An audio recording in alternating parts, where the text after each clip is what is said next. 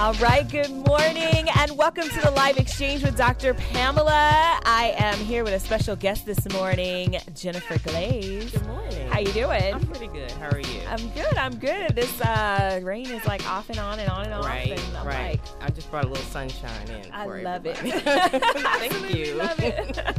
and we have over here in the hiding in the corner over here, we have Maceo Glaze. Emmanuel Glaze, sorry.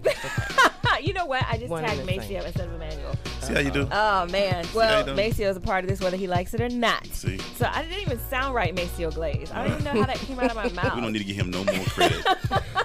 He'll be calling in, taking the credit on this. so, um, Emmanuel Glaze is here in the corner too, but we are really focusing in on his wife, on I know no video, so I'm good. uh, Jennifer Glaze. Today we are talking about when Sex in the City ain't pretty. It ain't always pretty. and uh, so, so we're going to be looking at um, HIV epidemic um, in Atlanta. I decided to throw in a little sex trafficking. I, I know that you also specialize in drug addiction. Yes. Um, and so we're going to talk about all of that stuff today. Okay. Right. And um, and when love goes wrong, it don't always go right. Mm-hmm. Know? so stay with us. We've got a lot for you today. A lot of great information. A lot of could be scary information, but if you're armed with the information, Right. you're going to know what to do. And so we want to make sure that you are armed with the right information, that it's not just rumor, that it's fact. Um, and so stay with us. Give us a call 678 613 5857. We got a great show for you. We see you over there on Facebook. Thanks for joining us, and we'll be back.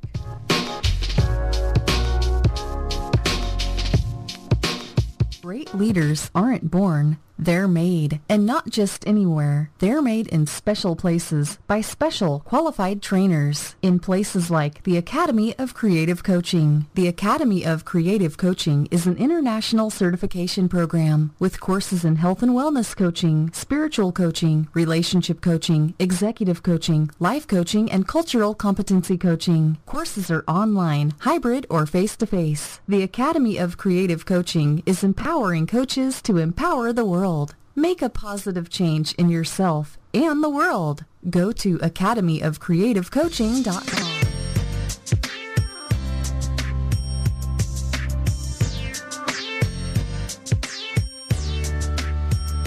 All right, welcome back to the live exchange. I'm Dr. Pamela, and I have here with me Jennifer Glaze. How you doing? I'm very good. Thank you. Very good. Thank you for having me. No problem. No problem. Can you tell us a little bit about what you do and Sure. why this topic is, is of interest to you? Well, currently I serve as a program coordinator for a local um, HIV program in the city. Our um, target population is heterosexual African Americans with a substance abuse disorder. Okay. So we um, do testing, walk-in testing, and we do community events, and um, we educate people about HIV, what it is. We try to uh, diminish the the stigma and the rumor and the innuendo behind it, and really give true factual information. We arm try to arm people with information to make educated decisions about their sexual health. Okay. So, um, in a nutshell, that's what we do.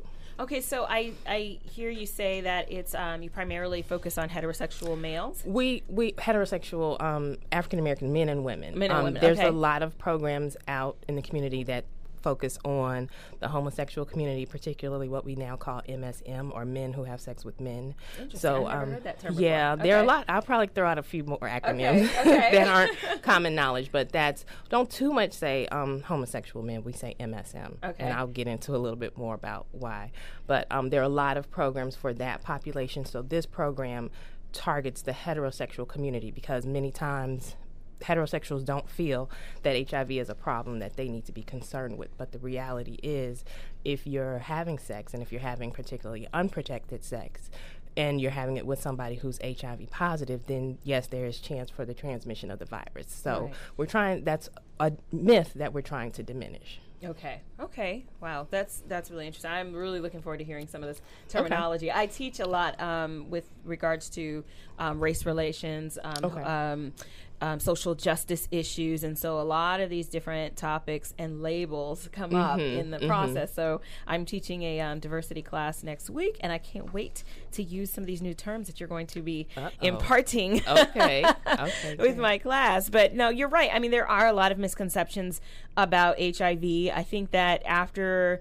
Um, you know the Magic Johnson era, Mm-hmm. so to speak, passed. We kind of forgot about it. Like, ah, yeah, okay, well, Mm-hmm. Right. he's still alive, so Right, and yeah, and and but that's to to your point.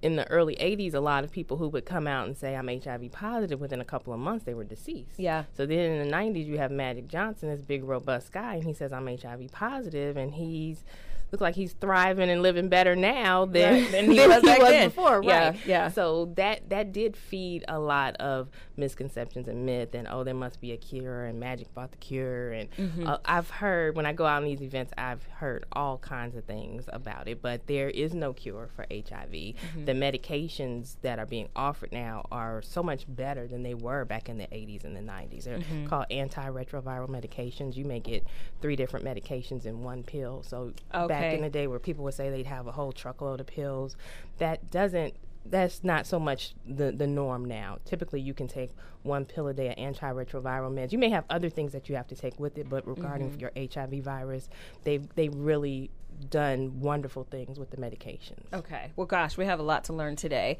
Um, but, but before we do that, before we learn more, we're going to do some trending topics. Primary election. lack of diversity. Gas prices. Michael Jackson. Trending topics. All right. So we all are familiar with Roots. The Roots, the movie, Alex Haley, and I was um, 12 years old, 11 years old maybe, when I spent a summer in Alabama reading that book. and so, um, but there is a remake um, in the works, and they're going to do a mini series, and um, there are many unexpected historical details that are put in um, on screen in Roots, and this will air four nights over four nights starting on Memorial Day, so it's coming up, and it will simulcast on the History, Lifetime, and A and E channels with a sprawling cast that includes Laurence Fishburne, Forest Whitaker. Anika Noni Rose, Anna P- Paquin, the rapper T.I. Like we have to say the rapper, we know who T.I. is, and the English newcomer Malachi Kirby as Kunta Kinte, the central character. So that'll be interesting. Have you guys, have you seen the uh, the uh, original Roots? I have. But I, let me ask you this: What are they basing this new series off of? Is it something that they didn't was in the book they didn't see, or I mean, they just? Somebody probably capitalized on an opportunity to make some more money. I'm just sitting here like you know. then they were able to uh, put in every black actor that ain't working for the last three years in the movie. So, that might have been it too. you know, it was like, hey, let's do this again. and we give y'all a discount. So that's just interesting, I say the least. What do you think, Jennifer? Um, maybe it's something new for the new new generation. I mean, I do think our kids coming up need to they need that part of their education, and I don't know that they're necessarily getting it at schools. And I I don't think it'll be a bad thing.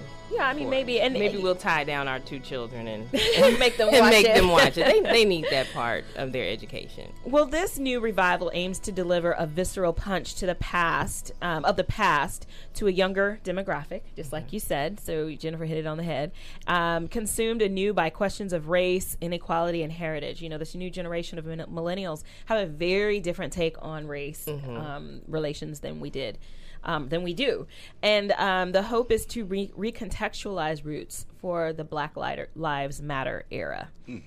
So Interesting. It'll be interesting to see how that turns out. Check it out. Yes, so so that is um that is our trending topics, and uh, you know, I When is it again? Memorial Day week. Memorial. Yes, the uh, let me look at that again. It is starting Memorial Day, and then over the next four nights. Okay. So yeah, put that on your calendar. Make sure you're. Yes, um, it'd be an interesting discussion piece. Maybe we'll have a show. I don't know.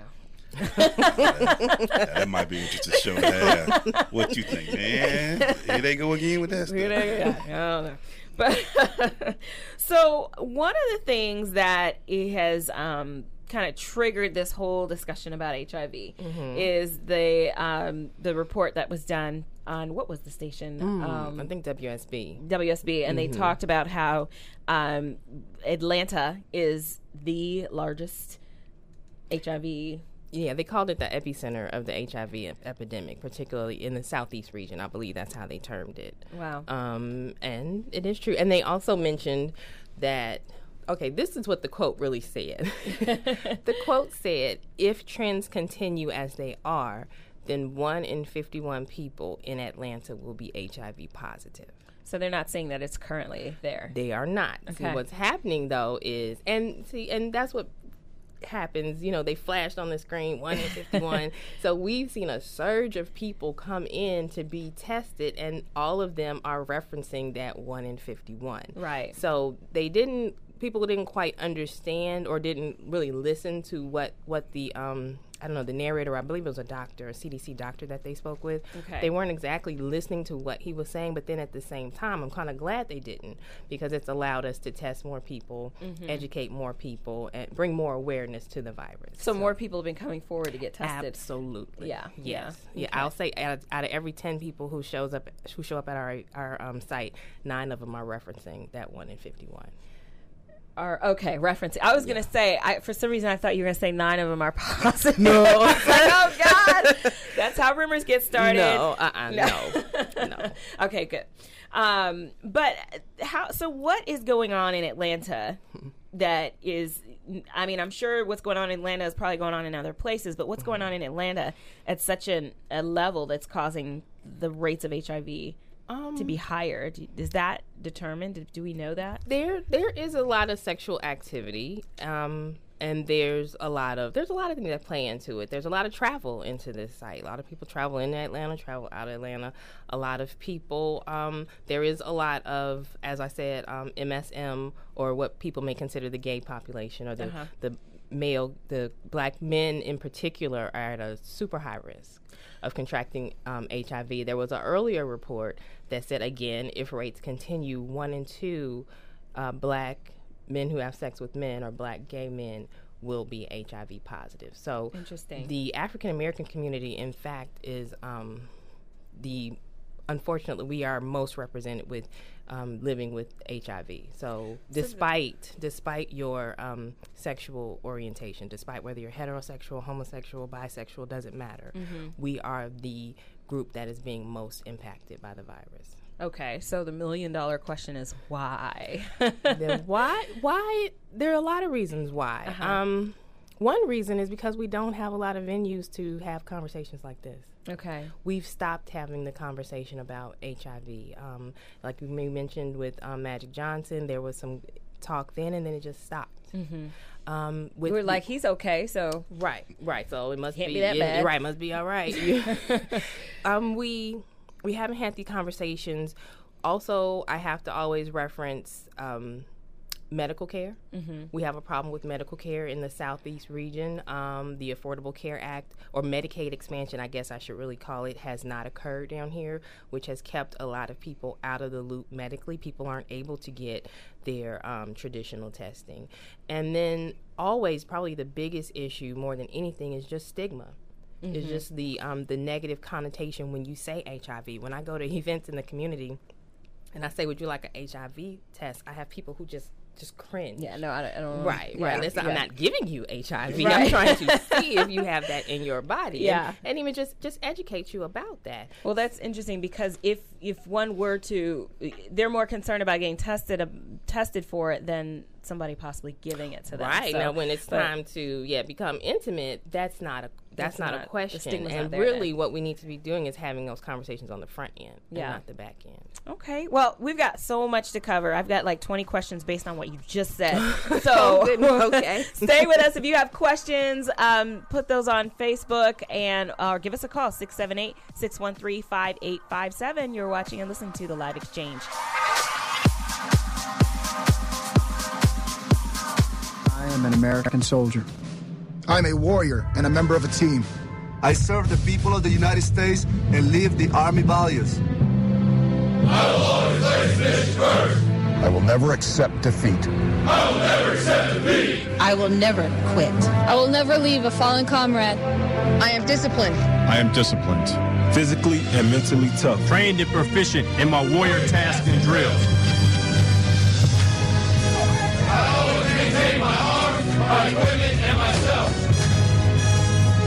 I am an expert and I am a professional. I stand ready to deploy, engage, and destroy the, the enemies of the United States of America in close combat. I am a guardian of freedom and the American way of life. I am an American soldier. I am an American soldier. I am an American soldier. They're strong, and there's.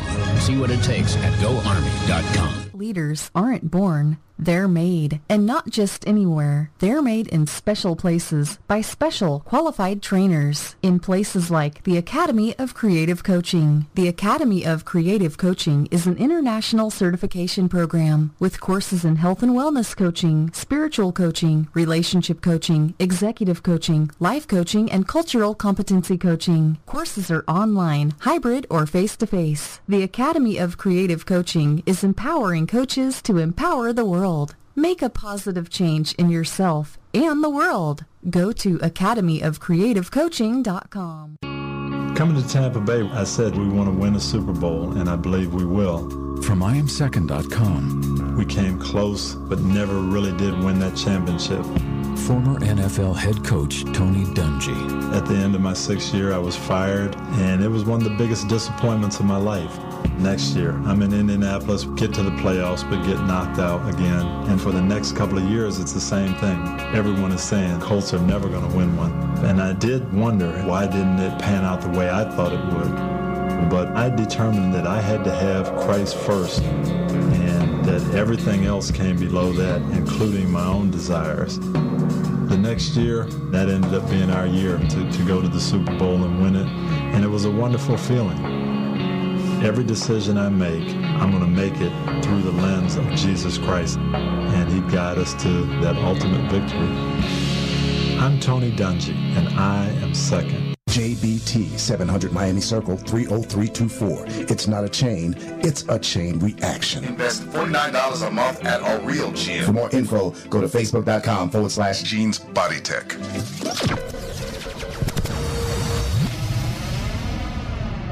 Hey parents, finding it hard to communicate with kids in today's world of ever-changing slang? Hi son. Excuse me? Introducing the Communicizer. Just strap non-toxic Communicizer to your mouth and go from boring old man speak Oh, you know, I'm here if you want to talk.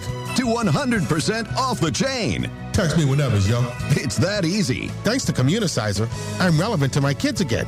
I mean, a fly, boo. And now when you buy Communicizer, you get the auto-tune attachment free. Sounds so hip-hop, your kids will want to talk to you for hours. I used to have to walk three miles uphill to school every morning, short day. I love you, Dad. I love you too, son. Communicizer is not available in stores because it doesn't exist. But that's okay. You don't have to be perfect to be a perfect parent. Because kids in foster care don't need perfection. They need you. For more information on how you can adopt, go to adoptuskids.org. A public service announcement from the U.S. Department of Health and Human Services. Adopt Us Kids and the Ad Council. In the interest of science, science, science, science, science, science, science. science. All right, welcome back to the live exchange. Um, you know, we've always got to talk about the science. We've always got to talk about the research because researcher, and I appreciate research. so, um, looking at HIV in the South, and, and this may be some information that you you may already know, Jennifer, and you could mm-hmm. just chime in whenever. But um, the impact of HIV in the South varies by race. Mm-hmm. As you just said, African Americans are severely affected by HIV in the South um, accounting for 54% of new HIV diagnoses in this was in 2014. Mm-hmm. Um, black, gay, bisexual, and other men who have sex with other Im- men MSM mm-hmm. is here, um, face an especially heavy burden, according to 59% of all HIV diagnoses among African Americans in the South. I'm going to come back to that one because. I have a question about that. Um, of all black MSM, that's again men having sex with men, diagnosed with HIV nationally in 2014, more than 60% of those were living in the South. And then number four, black women face an equally disproportionate burden of the disease, accounting for 69% of all HIV diagnoses among women in the South. Mm-hmm.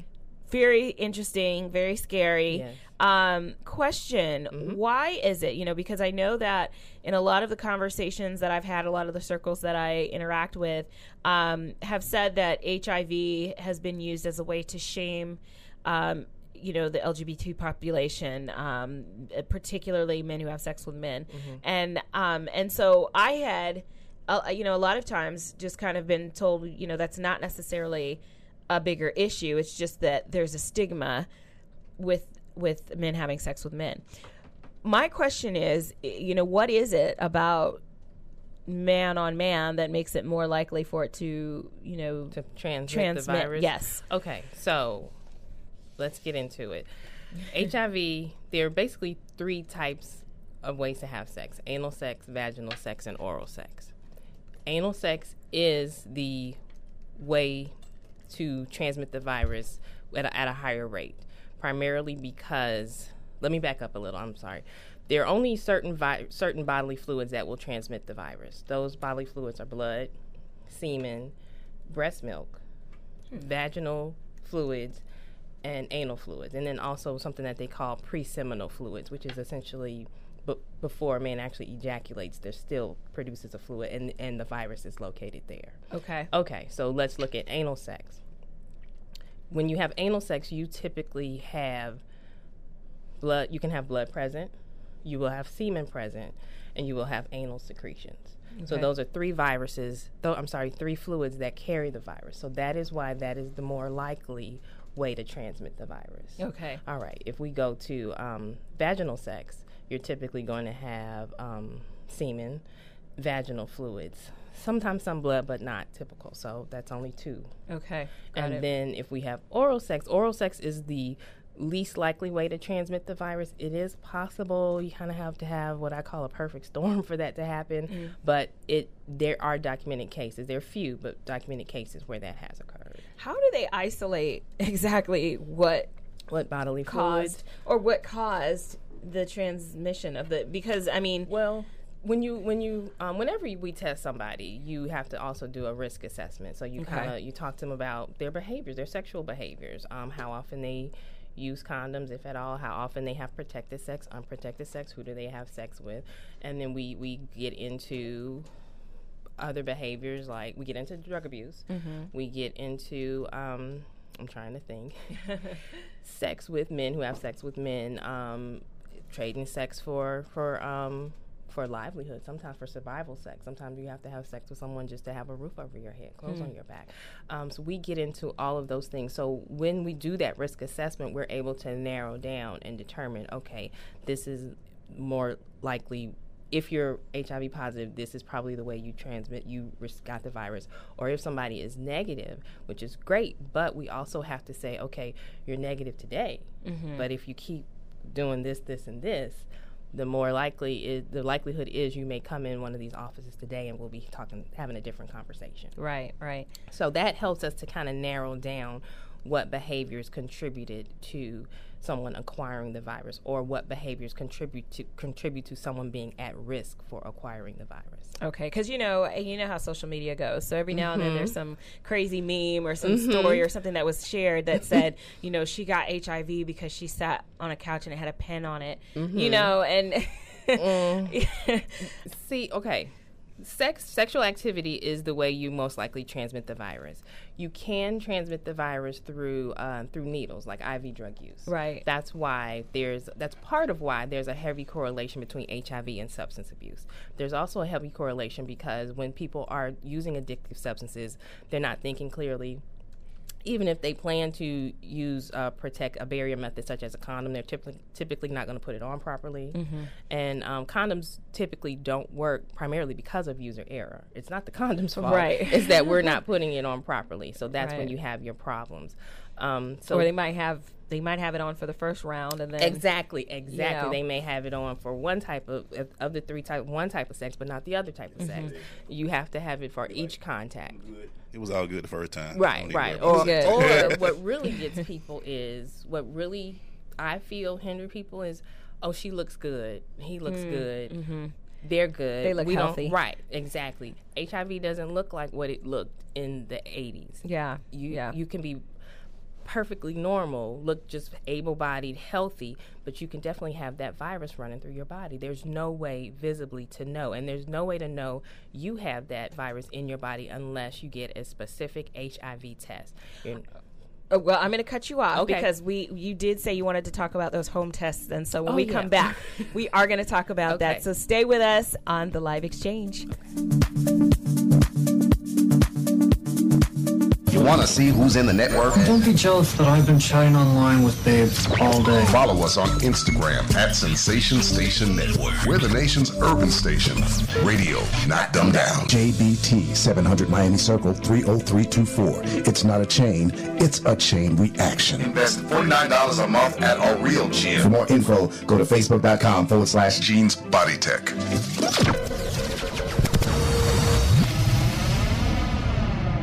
Hello, and welcome to today's lottery drawing.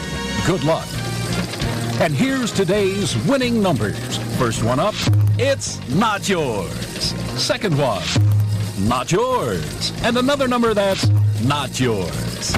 Okay, this is one number that's yours. It's a five, but you don't get any money for that.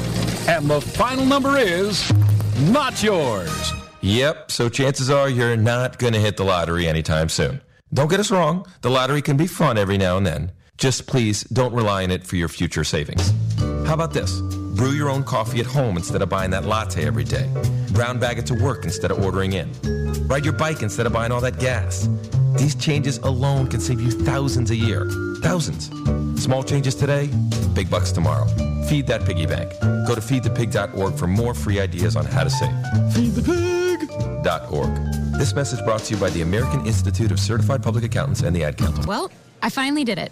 I opened a 401k.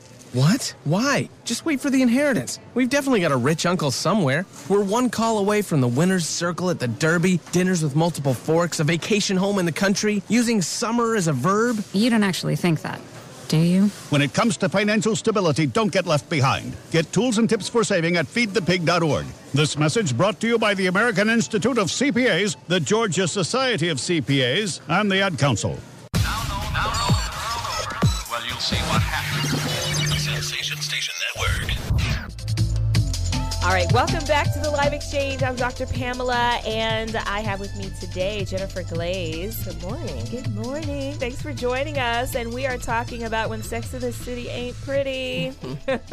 and um, we are looking at um, particularly what really kind of triggered this show topic is the the headline that came out recently and here in Atlanta. I don't know how widespread you all heard it, but here in Atlanta, it was um, deemed the, the what is, what would you say? How would you term that? They The- said it in the in the news report. They said that Atlanta is the epicenter of The epicenter. HIV epidemic for the southeast region. Okay. Not the meme that said uh, Atlanta is the capital of HIV. Okay, okay, see. so the meme that I shared for this show is not correct. I'm going to take that down. But but that's how rumors get started. what and, memes and- do. That's what and I do. just contributed to spreading them. So No, we're here to but clarify. just to clarify, yes. And so, um, you know, th- so throughout the show, we're going to be giving you some really good information and some tips. And one piece of information I want to give you is if you are looking. Um, to get tested, and if you're not looking to get tested, I want you to. But if you're looking to get tested, Jennifer can give you some information about how to do so. Is that just here in Atlanta, or No, this is um, nationwide. Okay, I'm great. going to instruct people to go to cdc.gov and then slash HIV. And on that main page, kind of about midway, you'll see a box where it says get tested. You can put in your zip code or put in your city, and it's going to spit out um, different locations for you to go and have a confidential HIV test. Okay. Okay. All right. And you had mentioned if you um, get tested and you're not positive today, is there a possibility that you are positive and that you just don't test positively? Yes, there is a window period. So when we do our HIV testing, it tests for all sexual activity up to the last 90 days. The 90 days is what we call the window period. It takes time for when the virus is introduced, antigens turn into antibodies, blah, blah, blah, blah, blah. I'm not medical. Let me get that clear. I'm, I'm not medical.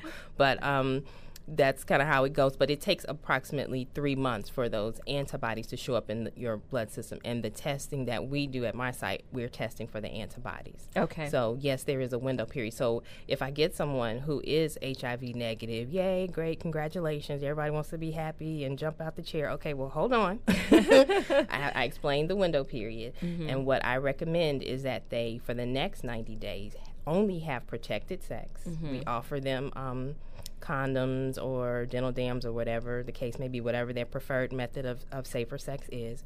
We tell them to um, have only safe sex for the next 90 days, come back.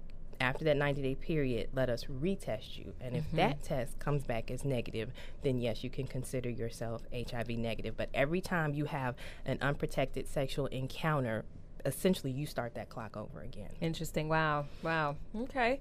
Well, and the well, the reason why I ask is because I know in the past it was longer. The window was longer. It was Yes. like six months or the the the innovations that they've made within the HIV field are, are tremendous. Like before, you would have um, somebody would do a test, and then you'd have to wait two weeks and get like a letter mailed to you with Oh, your Lord. results. that doesn't happen anymore. we come in, you come in, we prick your finger, and before you leave, you have You that know. test result. So it's, it's about a 15 minute window. So talk about the home tests. The home test. Um, I have mixed feelings about the home test, primarily because when you, first of all, it costs a pretty decent amount of money. I think it's about somewhere between sixty and eighty dollars for one test. Number one. Number two, you have a lot of community organizations that will provide the testing for free. They have someone who is train a trained counselor who is there with you, who will talk you to the pro- through the process, who will educate you, who will tell you things like I just talked about the window period. Mm-hmm. Because, like you said, if you have that home test and it comes back as negative, you think I'm all good. But what changes are what what behaviors are going to be changed? What if you're if, and if you're in that window period, you might think you're all good, and you're really not. It's just Mhm. that that, that virus is still kind of simmering and cooking in your system, but you're not going to get that with the home test, to my Right. to my understanding. Mhm. Um, and then sometimes, even in our system, our tests read invalid. So what happens Mm. if there's just They no fault in your $80. own? You spent eighty dollars on the test. It comes up invalid, and you may not read it properly, and you might think that you are positive. You know, Mhm. sometimes people get in their heads and and just sometimes people want to hurt themselves sometimes want people want to hurt other people. So i just think from my experience it's best to kind of swallow your pride for a second come in say i'd like to be tested and sit with a trained counselor who can help you through that process. And Mhm. even when we have somebody who is reactive for hiv we immediately start what we call the linkage to care process we want to Okay. get them hooked up with care, identify a doctor for them, identify a place where they're going to go for their medical needs. So it's not just, oh yeah, you're positive, good luck. Peace out. Right. Yeah. And well, then, what about? I mean, I'm, I'm assuming that there would be some some therapy or psychological care as well. I mean, do we people provide tend to that. show um, suicidal or they can, um, and those are things that we're trained actually to look for. So if I have somebody who does not look like they're ready, I always think worst case scenario. If I have somebody and bring somebody in who does not look like they're ready to receive a positive diagnosis, Mhm. I'm not running the test. Oh, really? At all. I won't run the test. Oh, wow. I'll have because because I can't I can't say what that test result is going to be Uh-huh. before I prick them. I have, and I'll even ask them, "What are you going to do? If, what do you think you might do if it's positive? What do you think you might do if it's negative?" And if there's any kind of homicidal or suicidal tendencies, then I, I can't, in good conscience, run that test. right? So what do you do? What do you tell them? So we talk it through. Uh-huh. we um, discuss the concerns, and we will advise them that maybe we need to come back another time. Maybe if it's in the afternoon, maybe tomorrow morning. Maybe we can try it again, and we'll just discuss that. More important than just your status is your livelihood and the livelihood That of somebody okay. else. Right. Yeah. And we'd love to run the test for you, but we've got to make sure that you're in the right state of mind to receive the result, whatever that result might be. Okay, that's great. That's great. Okay, well, we're going to go into this week's balance challenge. Keeping your balance with Dr. Pamela. Dr. Pamela. Dr. Pamela. All right. So this week's balance challenge. I know you think what you, you think you know what I'm going to say for the balance challenge. You think I'm going to say go get tested, right? My balance challenge to you before you get tested, I want you to have a conversation with the person that you're intimate with because that is a really hard and uncomfortable thing to do. And and th- so thus it, I'm making it a challenge. I want you to bring up that conversation about um, STDs, about protection, about whatever your method is, and and have a conversation together about whether or not what the two of you are doing is safe. Is it exclusive? Um, don't be afraid to ask that question because if it's not exclusive, you want to know. yes, absolutely. um, and so, so that's my challenge to you: is open up that door for conversation with whoever it is that you're intimate with Hopefully, it's not too many conversations with too many people. but if it is, you got to do it. but have those conversations because that is the first step to doing what you need to do to protect yourself. Once you have those conversations, you can make a decision together about what you're going to do. If the person doesn't want to um, be open to that conversation, if they don't want to get tested, um, you're going to have to decide what you want to do from there. But at least you're having that conversation, and the two of you are being very transparent about what's going on. I mean, hopefully, the transparency Mhm. happens. Any Hopefully. other any thoughts? No, that's that's wonderful. Um, also, I would recommend if you are a couple and you are looking to be um, monogamous, consider coming in to be tested together. Um, there are different sites. You can come in and at our site we test still individuals, but you can come in together and and it's a good thing to do for a relationship. Oh yeah. There is also a push to start couples testing where a, a couple sits down with one counselor and they work together. That's uh, innovative. Oh goodness, yes, sir. If they come in together and someone, do y'all counsel? Hey, do y'all? Well, again, we're going to go to commercial. Okay. So, but we are going to talk about this when we get back. I want you to ask that question again when we come back. okay. Stay with us. Great leaders aren't born, they're made. And not just anywhere. They're made in special places by special qualified trainers in places like the Academy of Creative Coaching. The Academy of Creative Coaching is an international certification program with courses in health and wellness coaching, spiritual coaching, relationship coaching, executive coaching, life coaching, and cultural competency coaching. Courses are online, hybrid, or face-to-face. The Academy of Creative Coaching is empowering coaches to empower the world. Make a positive change in yourself and the world. Go to academyofcreativecoaching.com. All right, welcome back to the Live Exchange. I'm Dr. Pamela, and I have here with me today Jennifer Glaze, and we are talking about when Sex in the City ain't pretty, and focusing particularly right now on HIV. And uh, we've got Emmanuel Glaze here in the background, and he asked a really good question. So go ahead and ask that again. So my question came in when you said couple testing. Yes. So, do y'all counsel on? Have they talked about if one comes up, neg- you know, HIV positive, and Mm. Discordant. We call that discordant. A 'Cause that could- discordant couple. Disc- what now? Discordant couple. Discordant. Discordant. Okay, I think it meant like discording, like they're not courting anymore. It's over. Got it. Okay. I mean, because that could be a Yes, deal that's breaker. the potential. Yes, you um you talk through all of those scenarios, but again, you would do the same things.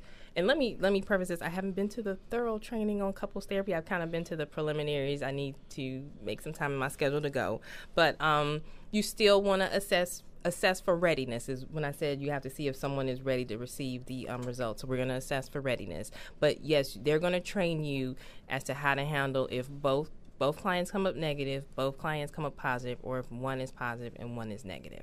See, that's again that emotional aspect of testing that you're not going to get if you're at home. Mhm. And it's to me it's crucial that the emotional aspect and just the educational aspect and how we're going to make behavioral changes and what's going to be important um, for you. But that doesn't mean the end of the relationship if one is positive and one is negative. Well, that would be up to the couple, though, right? It do- well, it doesn't have to be. Yeah. It doesn't have to be. Let me see. There's a new um, thing I'll just throw out called PrEP. It's a new medication that, so long if someone is HIV negative, they can remain HIV negative if they're in a high risk situation. And I would say if your partner is positive and you're negative, and you all can continue to um, have have sex together, that's a, a high risk situation. So can we not all just get on prep?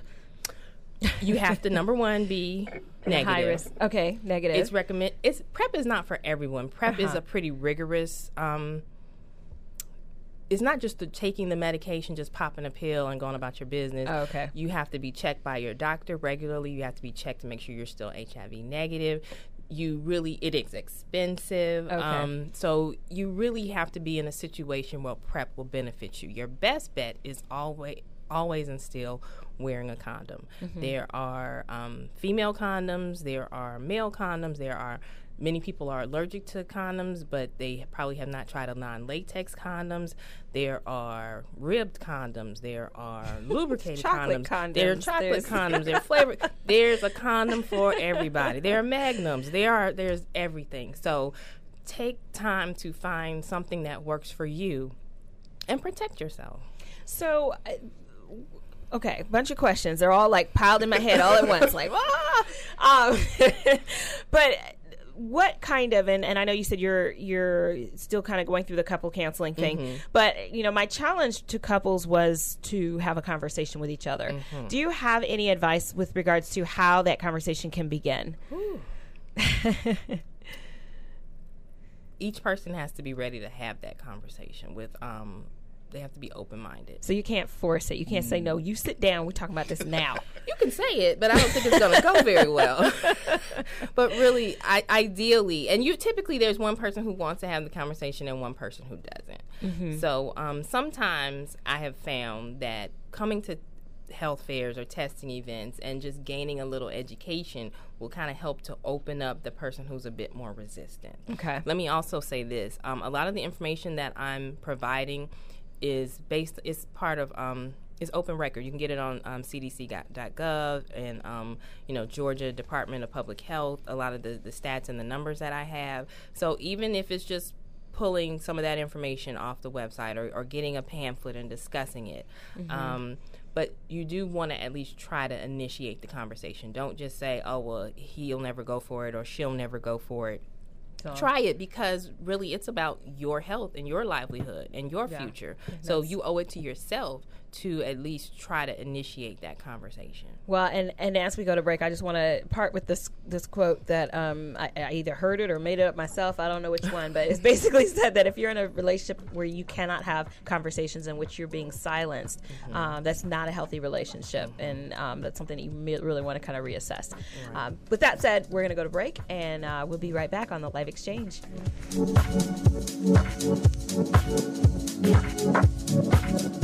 So, I'm a dog, and I just got adopted by this new human guy, and I'm starting to wonder how he got along without me. I mean, okay, something as simple as walking around the block. He's got this leash thing, and he puts me on one end and him on the other, and I'm just taking him around. I, I think he's afraid of getting lost. Without that leash and me guiding him along, I don't think he'd find his way back home.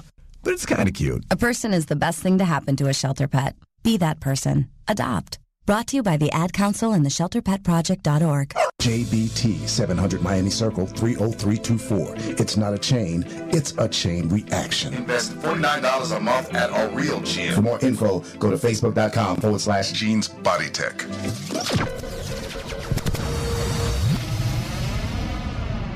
Great leaders aren't born, they're made. And not just anywhere. They're made in special places by special qualified trainers in places like the Academy of Creative Coaching. The Academy of Creative Coaching is an international certification program with courses in health and wellness coaching, spiritual coaching, relationship coaching, executive coaching, life coaching, and cultural competency coaching. Courses are online, hybrid, or face-to-face. The Academy of Creative Coaching is empowering coaches to empower the world.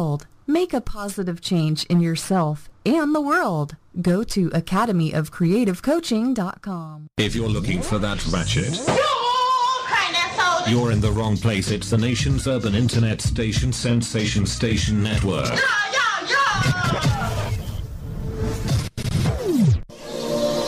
Right, welcome back to the live exchange. I'm Dr. Pamela, and um, we are talking about um, HIV um, epidemic right now. And you know, it was kind of tri- triggered by a report that came out in that Atlanta is one of the highest areas that has it in um, the southeast region.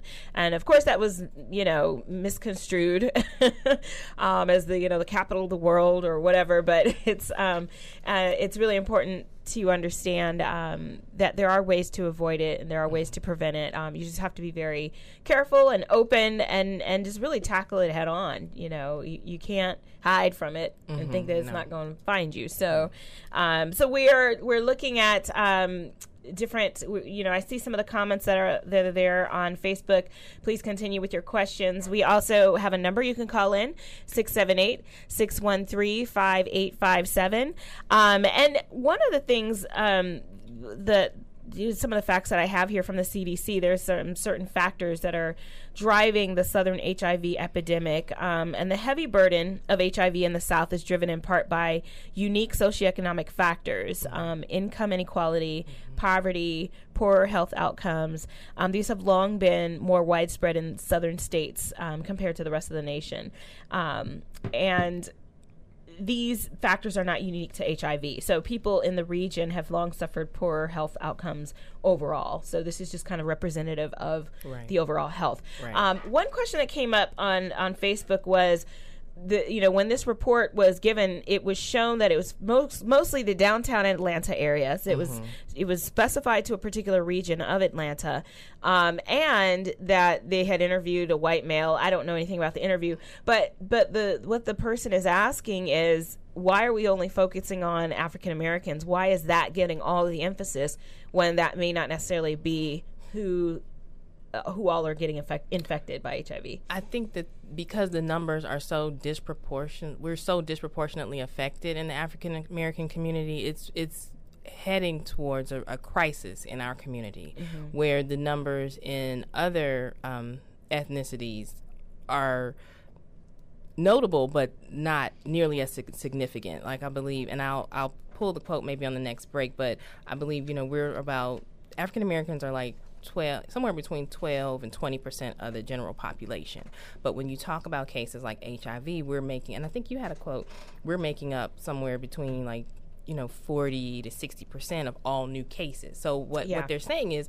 if we're 12 to 20 percent of the population, we should be 12 to 20 percent of the cases. We shouldn't be double the cases. We, sh- we Right. shouldn't represent two thirds of the cases. So that is a problem. So that's why we get so much focus. Um, the clip that he's referencing, I'm actually glad that they did note they um, featured a, a older white man who's HIV positive, and um, they spoke to him and his story. And I was glad because you do need that variation because if you show everybody black, black, black, then you get to Mhm. thinking, oh well, it's a black disease, Which is Just- what often happens. Which is what often Yeah. happens. So we Mhm. do need to have that variation in our storytelling and how we provide the information. But at the same time, we need to make it clear those of us, those who look like us, are having having a rougher time at it, and we need to pay attention. hmm Interesting. Well, there's a couple of other um, statistics here that say many people. Well, th- you know, when when I said that overall, um, we we tend to have health issues on a Mhm. larger scale overall. Mhm. Um, these health issues include disproportionately high rates of obesity, Mhm. diabetes, cancer, infant mortality, mortality, as well as overall mortality rates, um, and and for more in for all causes than than in other regions. And what's interesting is we've done a show before, or a couple of shows before, that addressed. Um, health disparities, as well as you know, so access to healthcare, as well as um, a lack of trust and a fear. I was going to say, yeah, of the healthcare. distrust of the system, the whole Tuskegee thing, Tuskegee experiment, that still plays Yeah.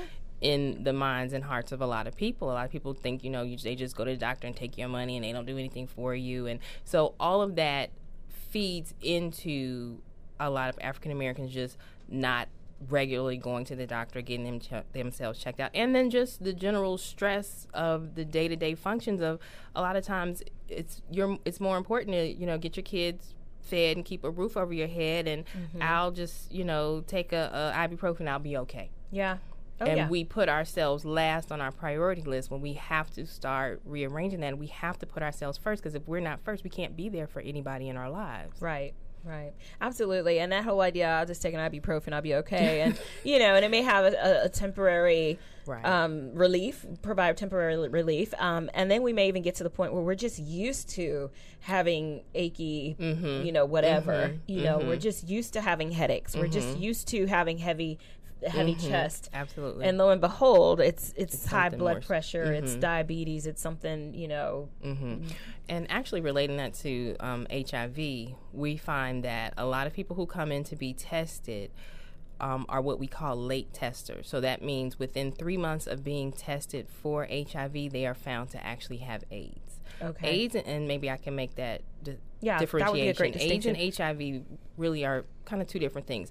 HIV, the HIV virus leads to the condition of having AIDS. Okay. You can be HIV positive and never progress to having AIDS. Having AIDS means that your CD4 count or your, your T cell count, your counts uh, white blood cell count. That's the things that keep you from getting infections. It's your um, immune system. Okay. When your T cell count dips below 200, then you are considered to have AIDS. We have thousands and thousands and thousands of white blood cells just running through our system right now. Mhm. Thousands and thousands. The only time it's going to get that low is when you have um, that can I shouldn't say that the only time, but HIV when it is it. allowed to progress and kind of run rampant in your body, Mhm. it will cause your T cell count to dip below 200. When that happens, you are medically considered to have AIDS. So what is it that happens when you when you medically have AIDS? What's what's going on in your body? You, you have It that low blood count. Basically means your immune system has been ravaged. It doesn't work. Yeah, it's not fighting anything. So something that might be the common cold to you and I may be pneumonia to someone else. Okay. Which may develop into a form of cancer for someone else. I mean, Wow. people have gone been in the hospital and had like a T cell count of five or ten. That means that they're really at death's door. Hmm. But people have, with the way the medications are now, people have rebounded from that. Wow. But um, yeah, that means that your immune system is it's it's not functioning. It's not being allowed to function properly because HIV is so aggressive.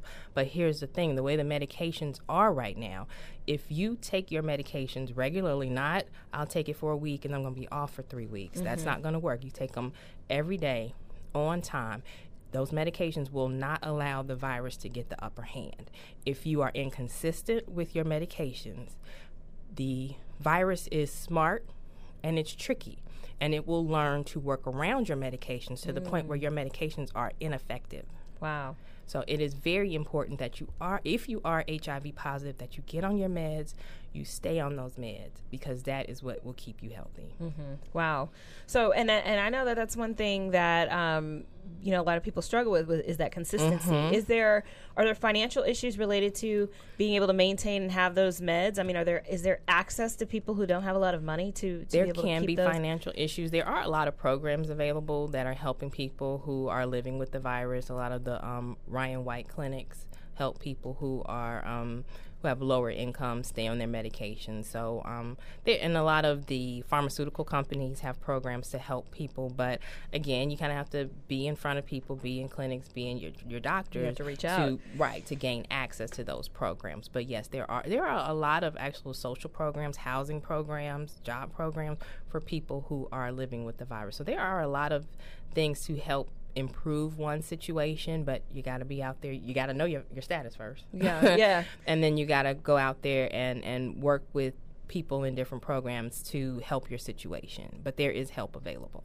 Okay. Well, that's because that sounds. I mean, I, I hear a lot of stories about people who may be going through cancer and chemotherapy Mhm. and.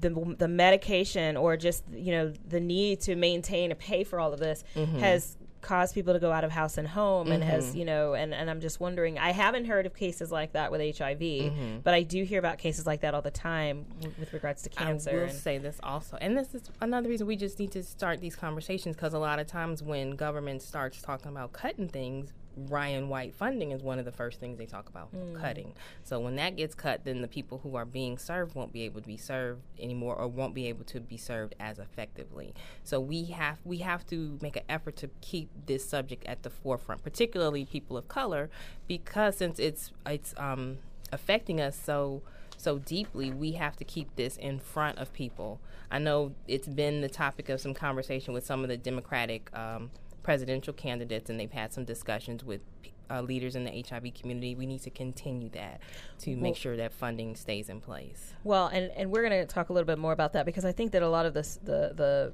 stigma with the funding is you know well you know they're bunch of sex crazed Mhm. gay people you know Mhm. and this, this these misconceptions Right. about what's really going on Right. and, and really all it takes is one time Exactly. you know so but we're going to talk about that um, before we get into that we've first got Dr. Pamela's love notes Love Notes with Dr. Pamela. all right so this love note um, comes from Ron um, Ron in quotes um, hit hit the, uh, the red button. There you go. Thank you. okay, so Ron is basically um, saying, you know, Dr. Pam, I've been in a relationship for a few years that ended a few months ago, and I'm now ready to dive back into the dating pool. However, and I'm sure you're going to get this question a lot, I live in Georgia, and the new HIV statistics have me stare- terrified. I'm sexually active, but I use condoms and I know my status. I get tested once a year just to make sure I'm good, but I want to know the same of my future partner. When is the best time to ask a potential partner if they've been tested without offending them or killing the mood? Really good question. That's an excellent question. Um, let me preface this by saying I have not been in the dating field for quite some time. Over 18 married. years. I'm ha- happily married. That is so like you don't even have to worry about this stuff. But I would still say, you know, I understand about not wanting to kill the mood, but you got to put yourself first. I Yeah. would have that conversation very early on and definitely before intimacy began. Yeah. You need to have that conversation. I encourage it. I'm glad to hear he said that he's um sexually active but he always uses condoms. Yes. That's great. That's one of the questions we, we ask. How often do you use condoms? Sometime, always, sometime or never. People never they don't want to say never. They don't want to say always, so we always stick with that sometimes. Sometimes it's good, but those times that you don't, you open yourself up Right. to infection. So um, I understand about not wanting to kill the mood, but wouldn't it be great if that person said, "Oh my God, I was just getting ready to ask you the same question." you know and that might happen you know or i didn't know how to i didn't even know how to go there right. um, if the person is you know and I, I would say you know after a few dates and I, I don't know some people do it after the first date so i don't know but if you don't you know if you if you guys are kind of dating the traditional way and after a few dates you might want to say okay look you know i'm really digging you and we need to have a real serious conversation. Can we just mm-hmm. like carve out 10 mm-hmm. minutes serious conversation then we can go back to fun? Mm-hmm. Hopefully you can get back to fun. Um, and, and but but just preface it. You know in coaching we always ask for permission to breach upon a new topic. So you do the same thing in a relationship. You say you know what? I'd really like to talk to you about this. Ask for permission and and then proceed. If they're not willing to talk about it then i would hold off on any kind of physical activity until they're willing to. Um, so so that's the love notes. Uh, when we come back we've got so much more to talk about. Um, so stay with us and we'll be right back on the live exchange.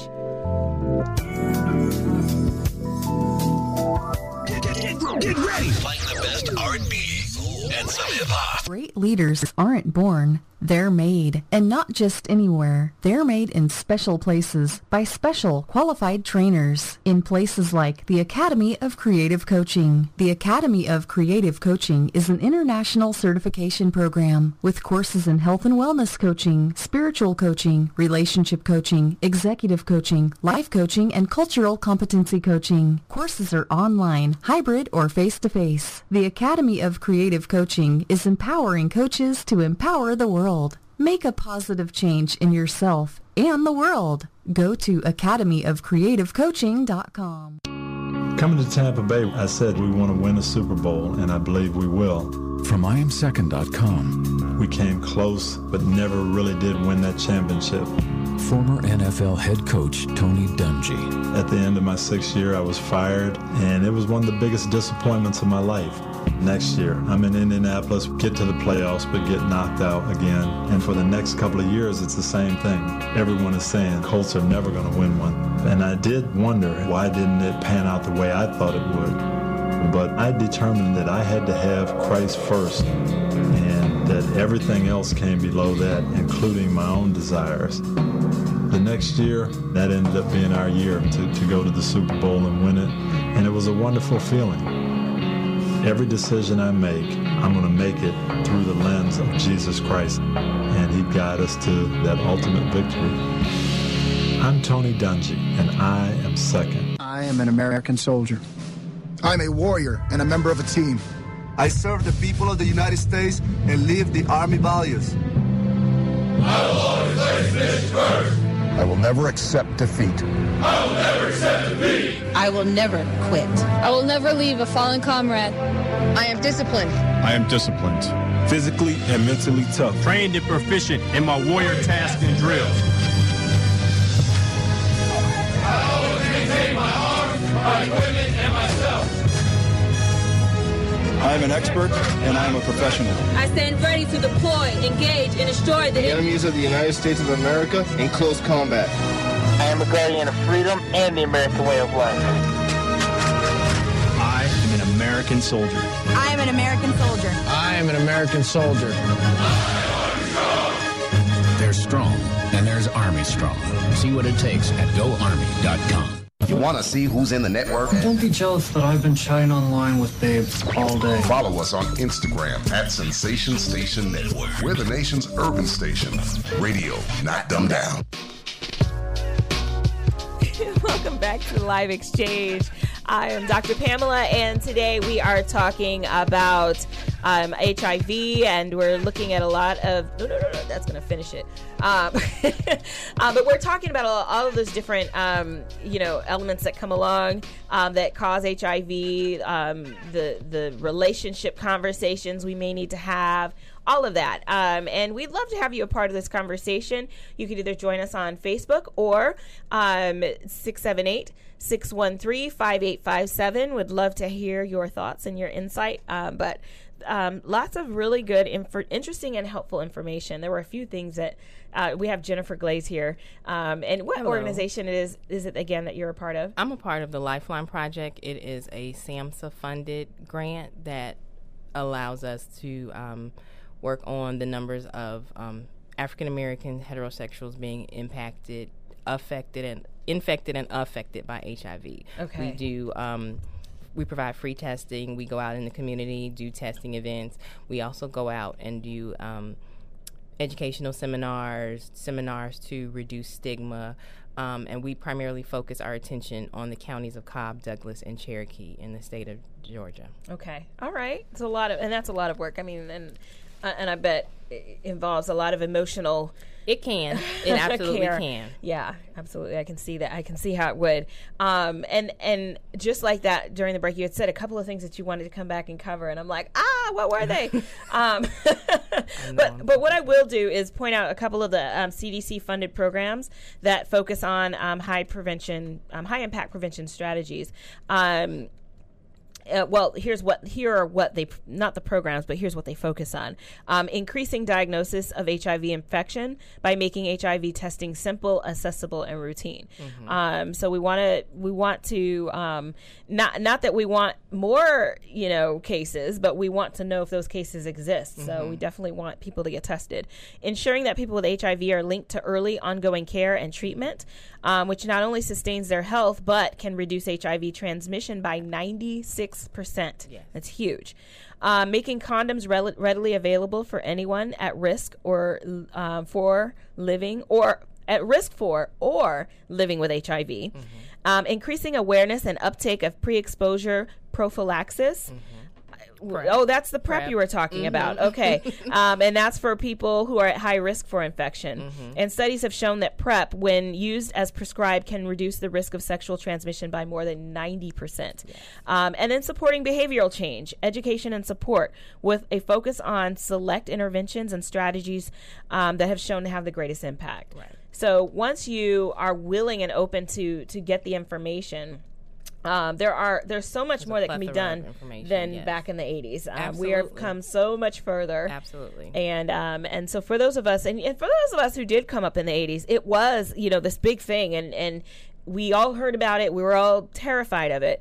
Um, I do wonder now with the young people these days, they didn't have that big you know magic johnson announcement it wasn't this Mhm. big oh my gosh everybody's getting hiv it's Mhm. it hasn't really been to me it doesn't seem like it's talked about as much as it was back then It's not. do the youth un- have any awareness unfortunately, we're seeing a surge in our young people becoming infected with HIV. Um, a lot of the school systems won't allow you to talk about it. Um, Hmm. A lot of times, parents don't want to talk about it, or even if they'd like to talk about it, they don't really know where to get that kind of information to Okay. have that conversation. Um, so I would suggest cdc.gov is one of the best places. We it's funny that we we're in Atlanta where the CDC is. What is this?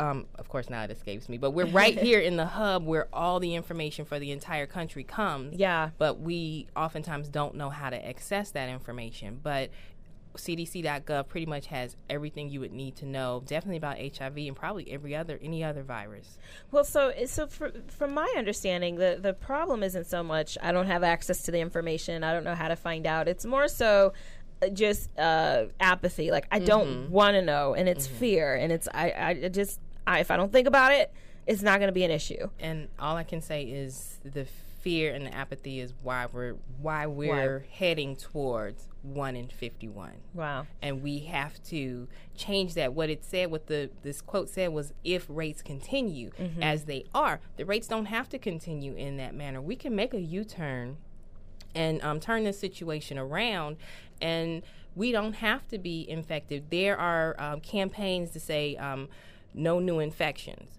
We don't want there to be any new infections of HIV. We want to just be able to handle the HIV infections that they are. I tell, um, I often used to tell my clients when I was in substance abuse, I would love a day when y'all put me out of business, when y'all yes. make me go find something else to do. Yeah. Make me go find something else to do. Make it so that I can't work in HIV anymore because it's not a problem it's anymore. not a problem. Now, that would that's, be a great day. That's what we're working towards. No new infections. Let's keep everybody who has it, let's get them um, on their medications. Let's get them undetectable.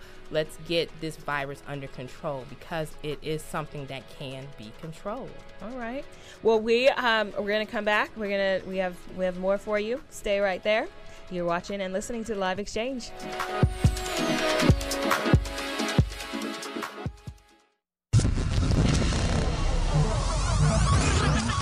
Sensation Station Network. You want to see who's in the network? Don't be jealous that I've been chatting online with babes all day. Follow us on Instagram at Sensation Station Network. We're the nation's urban station. Radio, not dumbed down. Okay, so just type the job website address here That's it. Then you enter what job you're looking for there. Electrician. This is Peter. Recently, he got help going on the internet for the first time to look for a new job. Okay, then you just hit search and. In the past, Peter's gotten work through people he knew, but he heard there were more jobs online. There we go. These are all for me? Uh huh. Really? He had no idea just how many. I can't believe it. This one looks good. Peter is thinking the internet might be for him after all. And this is just one website. Wow. Why didn't I do this sooner?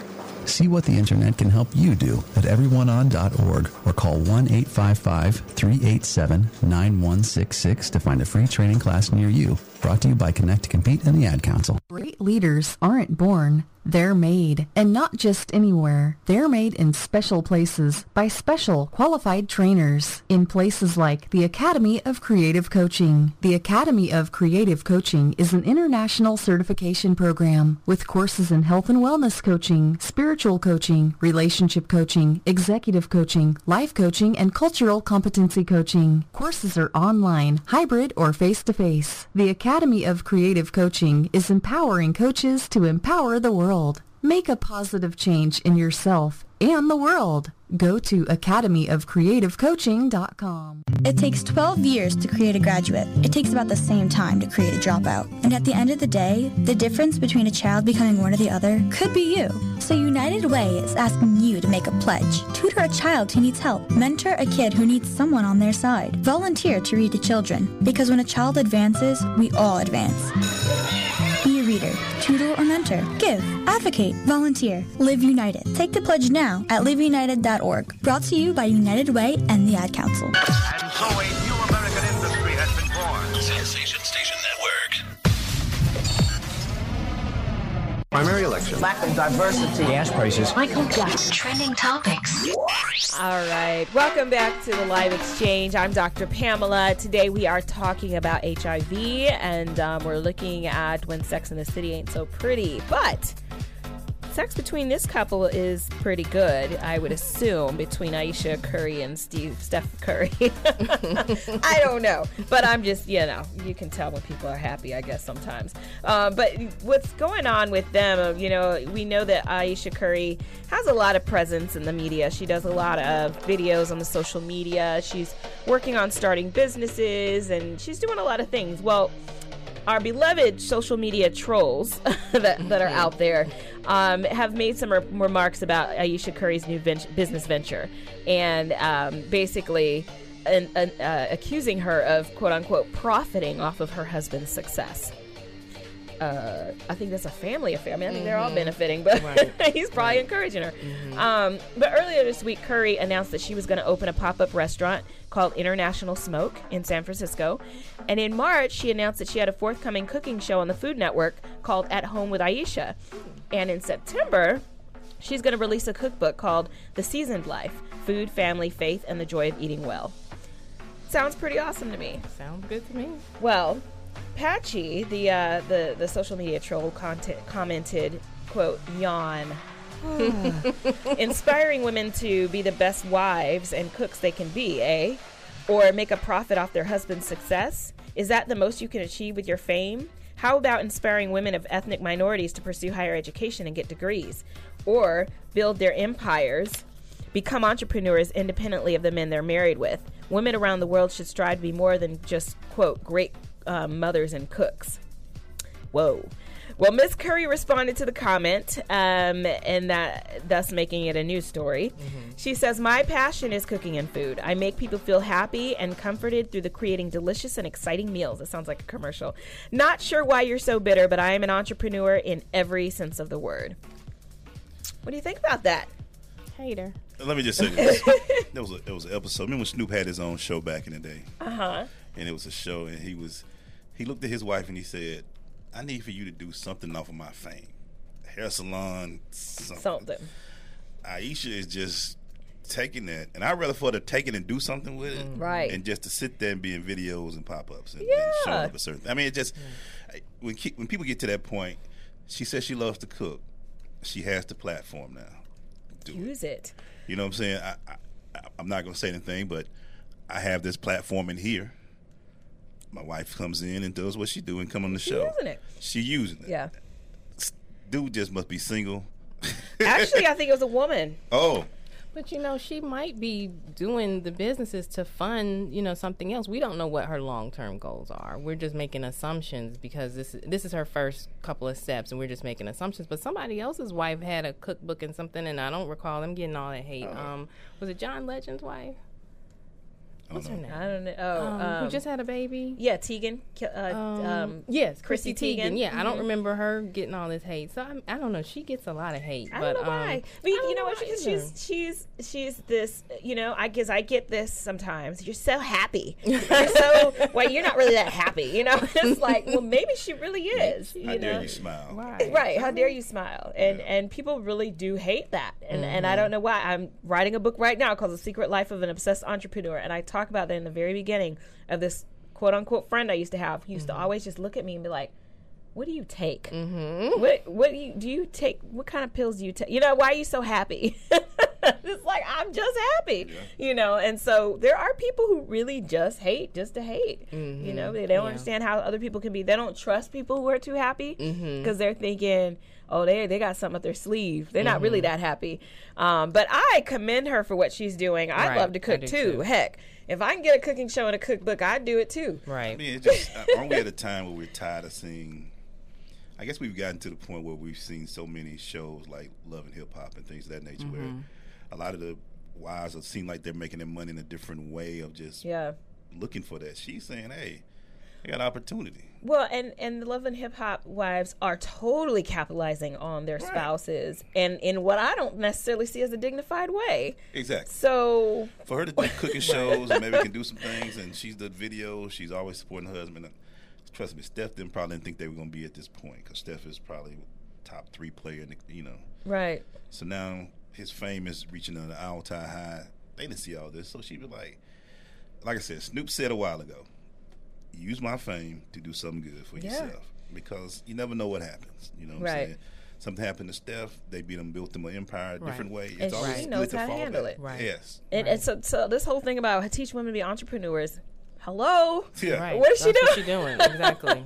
She's setting the example. Right. And my whole thing is follow your purpose, follow your passion. If that's your purpose, your passion is cooking what there is nothing wrong with that. You know, the the the thing is that we have choices now as women. So so that's the trending topic. And uh, when we come back, we're going to get back into our topic, which is about when Sex in the City ain't pretty, looking at HIV and some other stuff. You want to see who's in the network? Don't be jealous that I've been chatting online with babes all day. Follow us on Instagram at Sensation Station Network. We're the nation's urban station.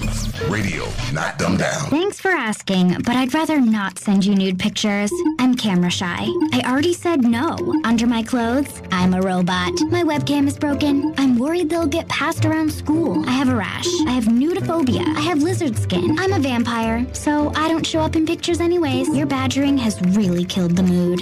When someone is pressuring you to do something you don't want to, how many ways can you say no before they get the message?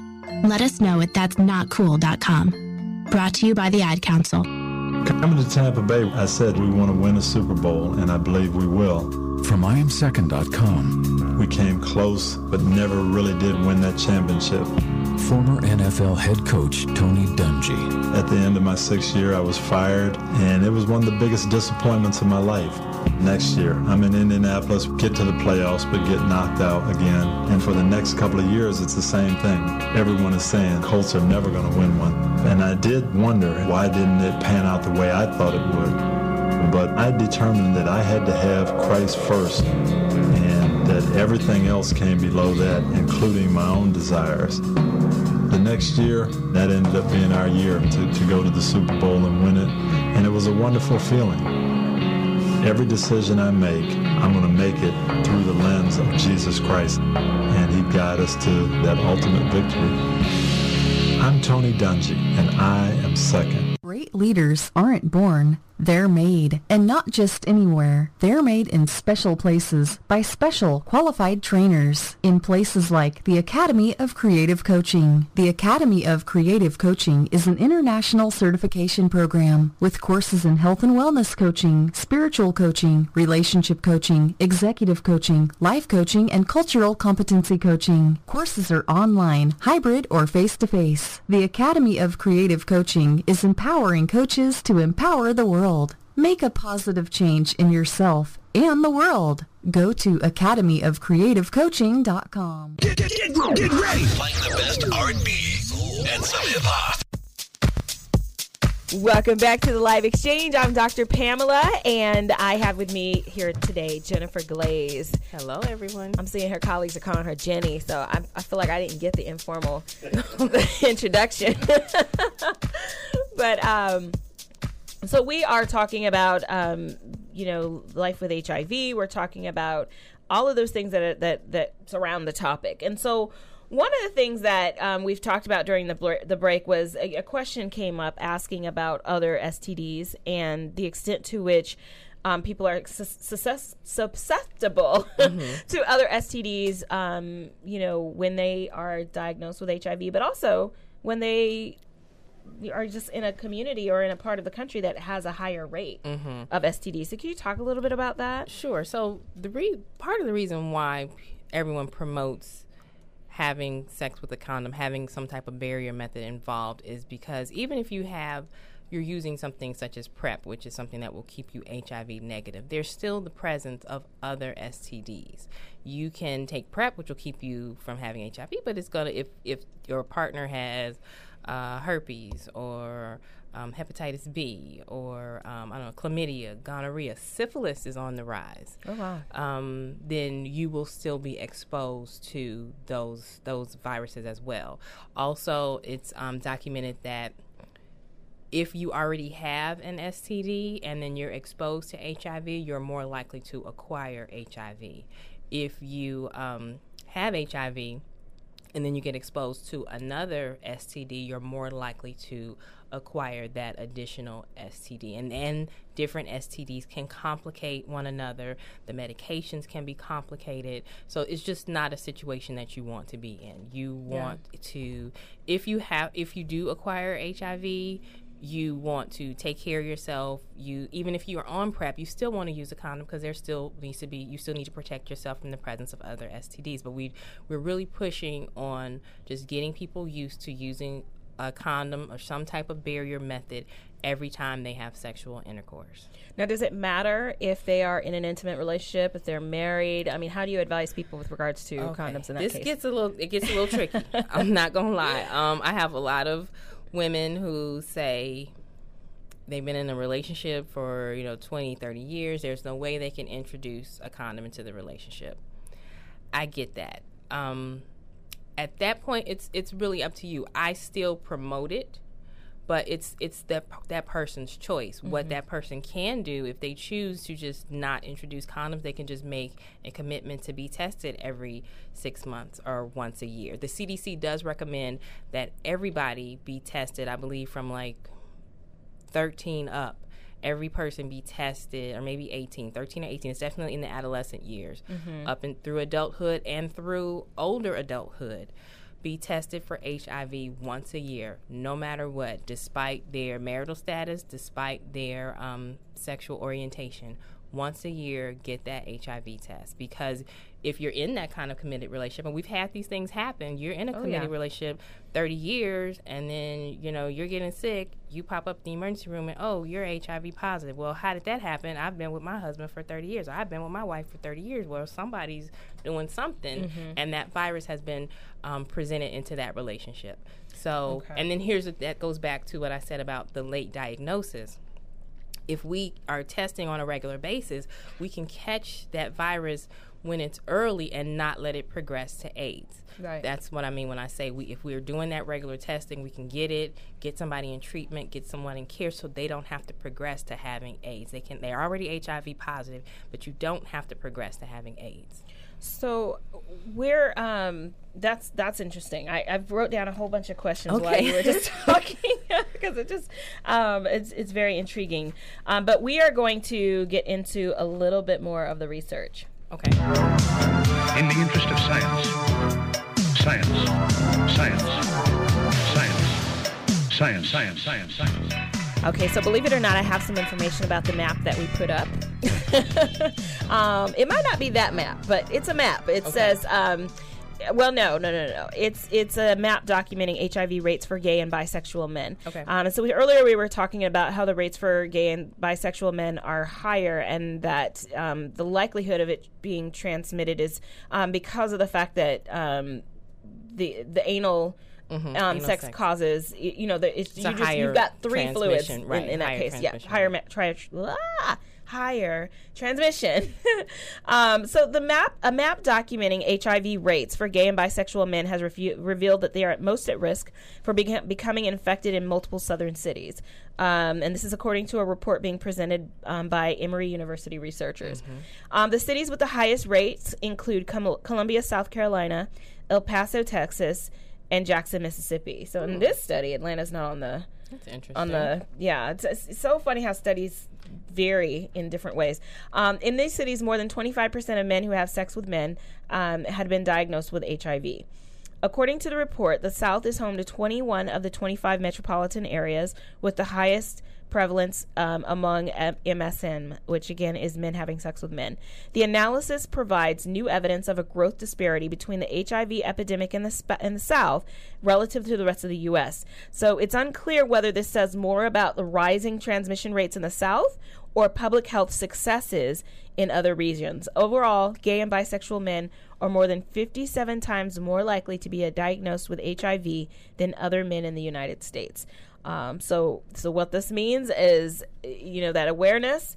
You got to be really careful. Mm-hmm, mm-hmm. Yeah, yeah. I, I just think we can't pinpoint. I don't know that we'll ever be able to pinpoint one cause, but I just think all of there's so many multiple influences mm-hmm. as to why we are where we are, and right. I think we have to create strategies to pick at those influences. Kind of, you know, I say one by one, but we need to work on them. I'll say kind of holistically. We need to work on the stigma. We need to work on the lack of um, health care. We need to work on the poverty. We need to work on all of these things to again not get us to that 1 in 51 we've got to right. make that u-turn and we can make we can do U-turn. something about that. Yes absolutely. Well one of the things you mentioned earlier was the you've mentioned the stigma uh, but you also mentioned the bible belt. So what's so ironic about it being such a problem in the south southeast is that a lot of these states are in the bible belt. Right. And you would think that we're all sitting there with our legs closed and we're doing the right thing and we're praising god. Well that's what the politicians would like us to believe. Uh-huh. and i'm sure there's plenty of that going on, but clearly there's plenty of of sexual activity going on. Um, in the program that I work, we are tasked to work with community based and faith based organizations. Let me just say this if I have any faith based leaders, I would ask that you please just kind of um, open your mindset to consider talking about this subject, having people and organizations such as myself come in and have this discussion because we've got to turn these numbers around. Yes. Um, I have to be honest. I have my most challenges when I speak to my faith-based organizations. I've found I have found some great faith-based organizations that are open to the conversations, and I've had some that only want to speak on abstinence. Well. Mm. Abstinence is great and it's wonderful and that's what's professed, but abstinence did not get this map I'm looking at to looking like it's looking. Can I can I see if I can turn it well, to the we're, camera? we're, gonna, wait. go when we go to break. We're gonna put it back to the camera, Okay. um, and we're gonna talk a little bit about abstinence and, and the mindset of the church when we come back. So stay tuned.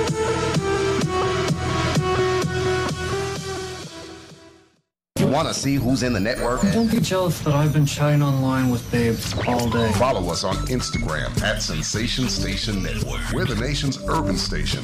Radio, not dumbed down. Green light. Hey girl, school zone. I'm getting hungry. Car changing lanes. You want to meet me for pizza? Stop sign. Intersection clear. Yeah, street. Pizza sounds good. Ball in street? Girl in street! It's hard to concentrate on two things at once, like texting and driving. Stop the text, stop the wrecks. How will you stop texting and driving? Tell us at stoptextstoprex.org. Brought to you by the National Highway Traffic Safety Administration and the Ad Council. Abraham Lincoln, the 16th President of our United States. Most people know him as a man of great wisdom and vision. What many don't realize, however, is that when it came to finding late model sedans at government auctions, or even looking up a zip code, Mr. Lincoln's wisdom was sadly lacking. In fact, the citizens of that day knew it best not to even ask. Fortunately, now there's firstgov.gov, the official place to turn when you need information about federal, state, and local government. Whether it's how to get a student loan, renew your passport, or even apply for a small business loan. All three of which, as numerous historians have noted, were remarkably absent from Lincoln's Gettysburg Address. So go to firstgov.gov. Who knows? If Abe had it in his day, he could have checked out an auction and traded that drafty log cabin for a nice condo on Maui. Firstgov.gov, a monumental source of useful information. So, I'm a dog, and I just got adopted by this new human guy, and I'm starting to wonder how he got along without me. I mean, okay, something as simple as walking around the block. He's got this leash thing, and he puts me on one end and him on the other, and I'm just taking him around. I, I think he's afraid of getting lost. Without that leash and me guiding him along, I don't think he'd find his way back home. But it's kind of cute. A person is the best thing to happen to a shelter pet. Be that person. Adopt. Brought to you by the Ad Council and the ShelterPetProject.org. Now we come to the special feature of our program. Sensation Station Network.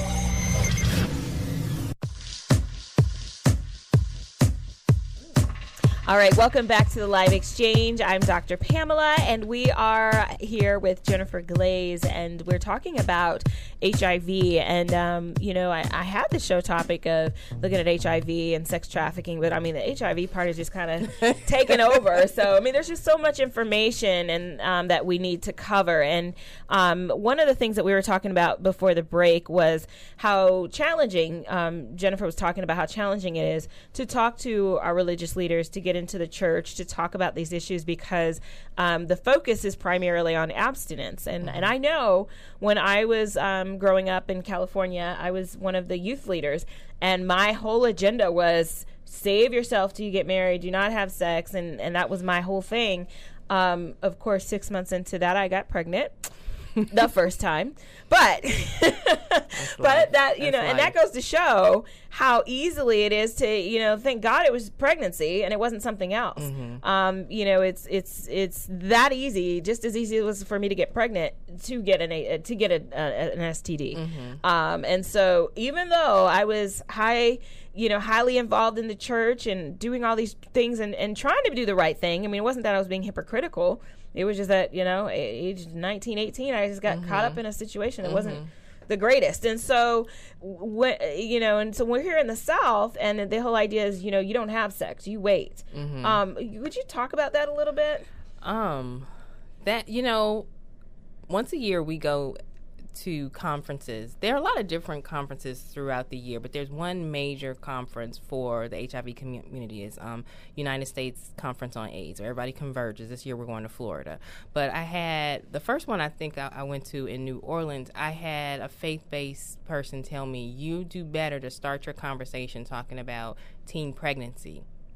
Hmm. And then ease it into HIV your people will be even though that's a difficult topic as well but i think that stems from the stigma because a lot of people still relate hiv to homosexuality Right. and nobody in the church wants to talk about or even look like they're condoning homosexuality so if you're going to have that conversation you do better to start with the teenage pregnancy because then at least you're you're acknowledging that people in the church are being intimate and they have a kind of a different perspective although they don't condone it they have a different perspective a different kind of a softer heart Mhm. for teen pregnancy and the babies and all that good stuff and Right. then turn the conversation into um, hiv awareness Okay. But it's it's a ch- it's a challenge it is a challenge Well, and and if and if we take a, a political spin on it, you know, as you mentioned before, um, what was that legislation called that you mentioned earlier? Uh, somebody's name, Ryan White. Ryan White. Yes.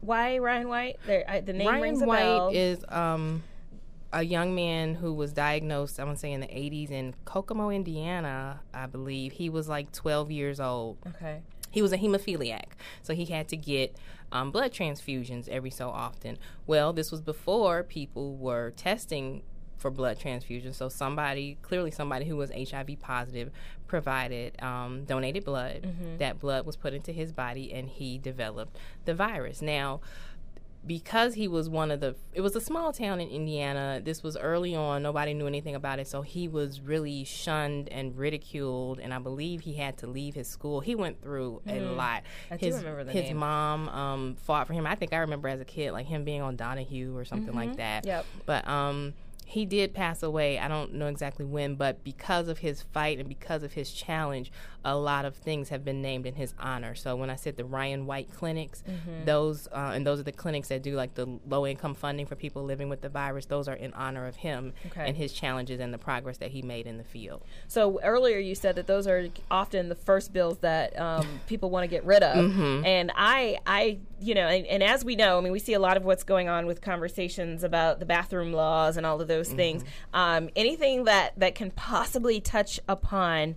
Um, you know the LGBT community. You know, a lot of people stigmatize um, you know, AIDS and say, well, that's, you know, gay men do that. Mhm. Gay men get AIDS. Mhm. Um, I would assume that that's one of the main reasons why that bill is usually the first to get attacked. You know, why people want Probably to go. Um, the homosexuality and the, the low income aspect of it. Oh, Um, yeah. and they just you know kind of and then just the, the judgment you got in this situation you need to get yourself out Right. and um, just a lot of people in power do unfortunately have that perspective but that's that's not going to help us Well, what's interesting to me is is is the judgmental nature of our society because um, it's funny that we are judgmental about some things and not so much about others. Mhm. Um, it's it's popular to to um, have one kind of consequence for your actions, Mhm. um, but if we're talking about a whole other a set of actions that aren't acceptable, you know, it's not okay to have that consequence. You know, consequences are consequences. Right, absolutely. But it's it's funny how we pick and choose right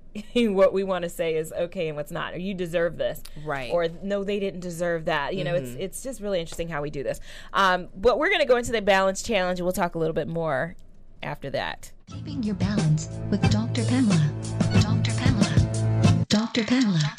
all right so this week's balance challenge i issued it in the first hour and i want to reiterate that same challenge um, for this hour um, it's talking about hiv stds um, you know with regards to uh, you know your intimacy with somebody else is not always a comfortable topic you know we we struggle with that because we only want to talk about the feel good parts of intimacy you know we only want to talk about what was great and, and this and that but it's really important to set aside a conversation specifically to talk about um, your how you to protect each other and how you protect yourselves. Um, so you know, and there are people who are very much um, they're not. It's not just them two, um, and there are um, polyamorous relationships. I'm hearing Mhm. more and more and more about, um, and in which you know, from my understanding, in the ideal polyamorous situation, everybody's aware of what everybody's doing.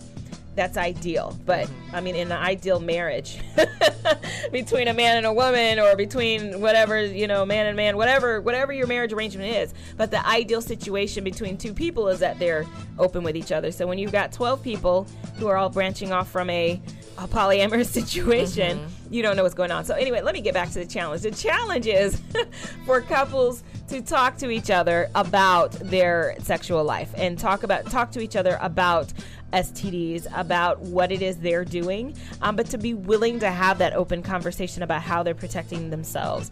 Um, that is a very difficult conversation to have for some people. But once you're able to have it, once you're able to open up those doors, it opens up the door to to really being able to be transparent with one another about what's going on. Um, and so I'm not saying that it's going to be perfect. But my challenge for you this week is to breach that conversation, and um, it, you know, just to get it started. So we're gonna go to break, but I, um, but that's your challenge for the week, and I would love to hear how it goes. Inbox me. We'll be right back on the live exchange.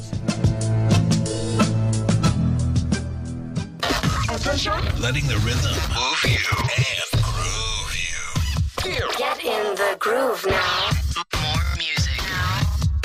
It's Sensation Station Network. Welcome back to the live exchange. I'm Dr. Pamela. I'm, here, I'm here with Jennifer, and she is Jennifer Glaze, that is. And um, we're talking about HIV. And one of the, the, the last things we were talking about before the Balance Challenge um, is the the Bible Belt and the stigma within the church. And really, I, I kind of was going on a little rant about our tendency to be very judgmental uh, about certain things. Um, So, uh, a, a major well-known politician can you know get caught with a mistress in some other country and you know all he has to do is apologize and you know we want to feel sorry for him and empathetic and so forth um, but somebody you know who is not well known gets involved with somebody and they catch you know th- they're infected with hiv and all of a sudden yeah well you know they should have been more careful Mm-hmm.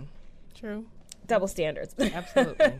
so, you know, we really need to, um, you know, I, I like to pay attention to those kinds of double standards when people, um, you know, who are in the political arena go into their rants about, you know, what should and should not be um, allowed and, and morals and how their morals need to be Im- imposed on everybody else. I really like to, to, to look at what the the foundation of all of that is. You know, what where is that coming from, and is the legislation that they're attempting to pass, um, you know, is that something that's more for them, or is it more for the community? Is it going to benefit us as a community, or is it going to hurt us as a community? So sometimes it, it's really important to get out of our.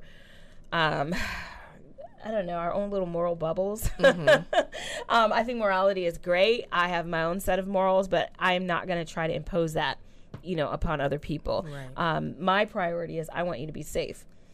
So, you know, you, you have your lifestyles, you do what you do, I do what I do, but how are we protecting others? And in protecting, uh, how are we protecting ourselves? And in protecting ourselves, we're essentially protecting others. Right. Absolutely. You know, I'm going to stop talking because I can go on. I can really, I can start preaching.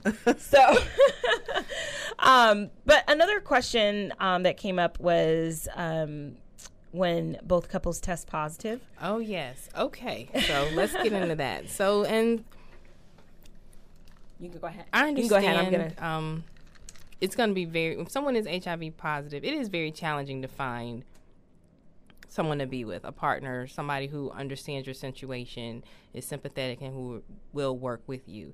Some people who are HIV positive tend to only date someone else who is HIV positive, and that's their choice. Here's the issue though. If the two people who are HIV positive have intercourse and they have it, sometimes people think they can have intercourse unprotected. Oh, well, we're both positive. It's not like we can infect one another. So, you know, what's the mm-hmm. big deal? Here's the thing though there are multiple strands of HIV. Oh, when your I didn't know that. doctor puts you on your medication, he is addressing the type of HIV or the strand of HIV that you have. Your partner does not necessarily have the same strand. So if you and your partner kind of pass the virus amongst one another, Hmm. your strand can um, kind of mutate and do what they call a um, like a super infection, Wow. which is which can be resistant to the drugs that they have available. Oh, so that's crazy. you might be doing well and and you know chilling and living life and you hook up with somebody who's positive. You guys don't use condoms, don't use PrEP, don't use whatever, and then you may end up with your HIV getting worse to a point where medications are are difficult to keep keep your numbers under control. So Wow. again, that's a, still a situation. Even if you're HIV positive, your partner's HIV positive, you still want to use safer sex. You have to be aware of that. That is fascinating because, um, you know, I was one of the mindset that said, well, if two people are HIV positive, they don't have to worry about nothing. Yeah, go for got it. You know, they're good. um, you know, but gosh, uh, that's. I, I never even thought about the possibility of it actually making it worse. Mhm. It can make it worse. Wow, that's it can make that's. But that's part of also why when you're when you any any illness really you really have to be you have to have a doctor who's going to work with you who's going to talk things through with you. Right. But particularly when you're HIV positive, you need to talk things things through and gain a good understanding because you, you need to gain the knowledge and apply it to different situations. Right. And you need to have that open line of communication with your with your physician, a physician um, an infectious diseases um, doctor. Those are the doctors that will work with you when you're HIV positive. Um, but th- you have to have a good relationship, good rapport, and, and, and be prepared and empowered enough to ask the questions that need to be asked because you might know think you know the answer, Mhm. and then when it comes at you from a medical or a scientific perspective, you have absolutely you are so off base. you had no idea, but you got to find somebody who works with you. But I, I mean, I'm going to recommend that for for everybody. You've got to find a doctor who's willing to listen to what your needs are. Wow. Well, and that's then that's huge. I mean, I, I've gone through several doctors just having be, just because I've moved to different states, Mhm. and um and and I think the most frustrating kind of doctor to have is that that just says, okay, come in, okay, uh, open your mouth, okay, Mhm, mhm. all right, okay, peace out, you're good. You know, you, Yeah, you no. really do want a doctor that's going to be willing to talk to you, no matter Right. what your condition is. If my Right. condition was pregnancy, Right. for a few of these doctors, and Right. and you know, and, it, and I actually changed doctors the day before I went into labor because I wanted to have a natural birth, and the doctor told me, "Yeah, you say that just like all the other women, and you're going to scream for that epidural just like everyone else."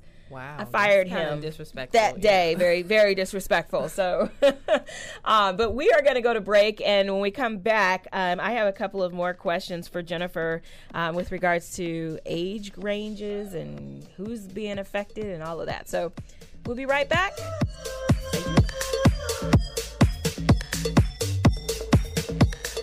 So I'm a dog, and I just got adopted by this new human guy, and I'm starting to wonder how he got along without me. I mean, okay, something as simple as walking around the block. He's got this leash thing, and he puts me on one end and him on the other, and I'm just taking him around. I, I think he's afraid of getting lost. Without that leash and me guiding him along, I don't think he'd find his way back home. But it's kind of cute. A person is the best thing to happen to a shelter pet. Be that person. Adopt. Brought to you by the Ad Council and the ShelterPetProject.org. Hello, and welcome to today's lottery drawing. Good luck. And here's today's winning numbers. First one up, it's not yours. Second one, not yours. And another number that's not yours. Okay, this is one number that's yours. It's a five, but you don't get any money for that. And the final number is not yours. Yep, so chances are you're not going to hit the lottery anytime soon. Don't get us wrong, the lottery can be fun every now and then. Just please don't rely on it for your future savings. How about this? Brew your own coffee at home instead of buying that latte every day. Brown bag it to work instead of ordering in. Ride your bike instead of buying all that gas. These changes alone can save you thousands a year. Thousands. Small changes today, big bucks tomorrow. Feed that piggy bank. Go to feedthepig.org for more free ideas on how to save. Feed the pig.org. This message brought to you by the American Institute of Certified Public Accountants and the Ad Council. Mom, Dad, guess what?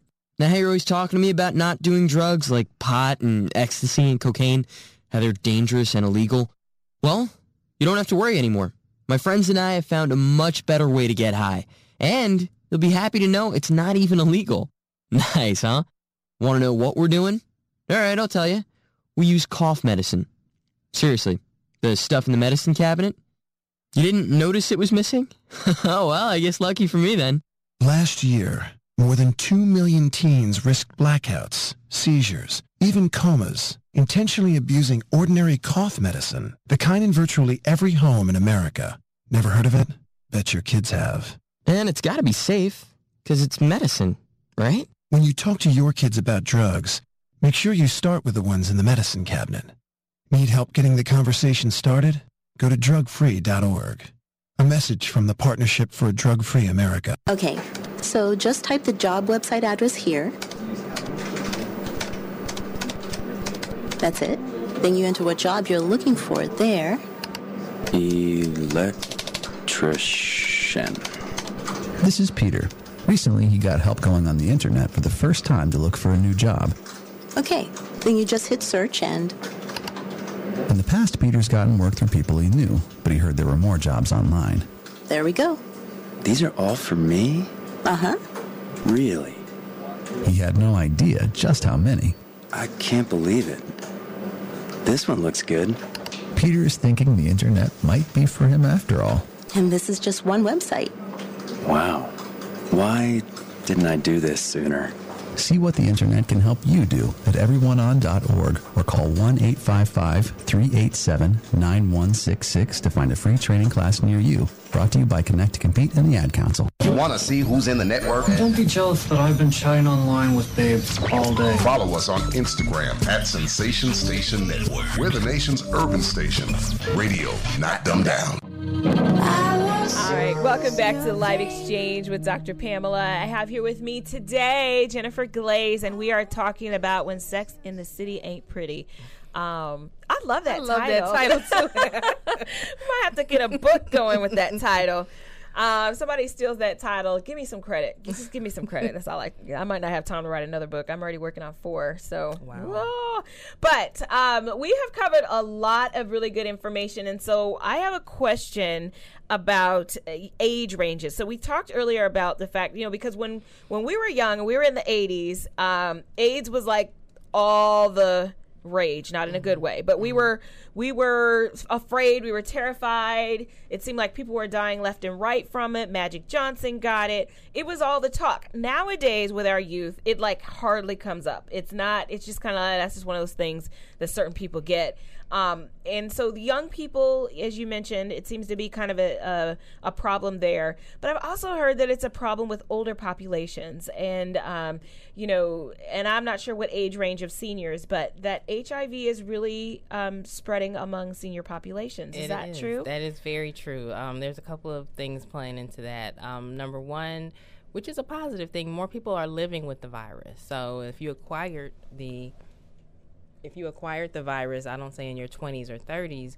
you are lucky enough to still be around. So that's Right. one thing. Number two, um, a lot of times people, unless they're trying to protect themselves against pregnancy, people don't really think about protection or Mm. using condoms. So Uh-huh. when you're in your 50s or so, you're not really worried about being pregnant, so that doesn't come into play. Then there's these um, little blue pills that were created that are helping with um yeah. Oh, Viagra yes stuff. and that is playing a role because um gentlemen who maybe weren't as active are now able to be more active. Oh so then all of that plays into the surge of the older population being infected by HIV as well as other um So the surge of of the is is really a surge in sexual activity among the older population Yes. without having so just to recap without having to worry about pregnancy you know Right. um, with having the blue pill Male with you know so enhancements. so now more sexually active not really and then I would imagine that when they were in their younger years you know it it probably wasn't a big thing you know Right. the STDs probably wasn't widely talked about I Mm-mm. mean we're much more open about talking about sex now Right. Than I'm sure seniors at this age were back when they were right, younger. Absolutely, absolutely. The conversation has definitely changed, and I mean, I mean, maybe those that are grandma now were kind of were kind of left out of that conversation. But again, Yeah. that's why things like this are important. We have to, we definitely have to restart that conversation. I um, I do a clip when I go to churches of a young lady who um, she had been divorced, had kids, got remarried, met somebody in the church. Um, it doesn't really talk about when they became sexually active, but it speaks as to when she was on her honeymoon, she started feeling bad. Mm. She um, went about her life, but she had this cold she couldn't shake. Um, and I can't remember on the clip what led her to it, but long story short, her uh, the man she was newly married to had infected her with HIV. Oh gosh. And she was in at least a good 50, 60 something. Wow. But it can happen just that fast. The man did know. He said, you know, something like he thought she wouldn't love him. You know, she didn't, but he didn't give her the opportunity to make that choice. But um, Mhm. so Did, so he knew. he knew he was Oh. HIV positive. Um, Oh. He still got married anyway. Oh, I'm sure still had unprotected sex. And then, of course, it was transmitted to her. Wow. But I'm sure this, and they talk, they met in the church. I'm sure stigma and all that played into it, discrimination, Yeah. all those things played into his mindset. But again, we've got to have those conversations Mhm. with our partners um, and with one another to so that stigma doesn't stifle us because stigma is is stifling us and it's killing us. It's really. killing us. I mean, she she could have been not. a- It, she could. They could have still gotten married, and she could have been not infected. Mhm, They would have been a serodiscordant couple. Yes. There you They- go. He was positive, she was negative, and they could have lived their lives. I know a few serodiscordant couples who lived, and they've lived their lives like that for 20 years. Yeah. But they each person knows what's going on. They've made conscious decisions to keep the negative person negative and to Mhm. keep the positive person as healthy That's as healthy. possible. Right? Is that is that the case for other um, sexually transmitted diseases, or is that just HIV, where they do this treatment for one couple that has is positive and is You know that that that? I'm really not. It does. I'm not really sure, but um, I'm trying to think of other. Other it, Like you it really mentioned syphilis and- yeah, it depends. I mean, syphilis can be treated with an antibiotic. I'm going. So that's not like a permanent- Right. Right, I mean, okay. like Hep Right, C. right. Before you're exposed, you can get a vaccine. I'm kind of trying to go go through the list. Yeah, yeah, yeah. They all have different ways that they play out. So. They do. So, um, but it doesn't mean that just because somebody has a, a STD doesn't mean that that's the end of the relationship. But it does mean, or it should mean, that each person is works. Um, does things in a more it's smarter you have to work smarter Right. and everybody has to be aware of what's going on Okay. Okay. but you can still stay in that relationship and be together despite whatever STD might be present Okay. it doesn't have it doesn't have to be the end of the relationship Right, right. Well, you know, and again, that's that's that's up to the couple And to is. really communicate with one another Absolutely. about what it is that you know we want to do. So, we actually are going into. Um, um, so, am I am I good? Am I good? Okay, so we're to go into um, portraits of integrity. Okay, so portraits of integrity. That's basically when we look at the lives of everyday people who are doing amazing things. And um, you know, one of one person that comes to mind who has never left my heart, has never left my my my memory, and who is still here and thriving and doing amazing things is Hydeia Broadbent. Um, do we remember Hydeia Broadbent? She is beautiful. She is now like a beautiful woman um, who was uh, she was um, infected with HIV through transmission of her mother. Right. That's correct. Mother-to-child Mother to child transmission, which we have not talked about today. And I I highlight her as a portrait of integrity because she has lived her entire life with with the virus, but he, she's also dedicated her life to educating people about the virus and showing people how to live your life um, with integrity and strength with the virus. Now, she has certainly had her low moments. Um, in an interview that she had recently, she talked about some of her down moments and, and some of the depression that she's experienced in recent years. And I appreciate that because she that's the real side. I mean, things, you know, she has a smiling face all the time, every time you see her.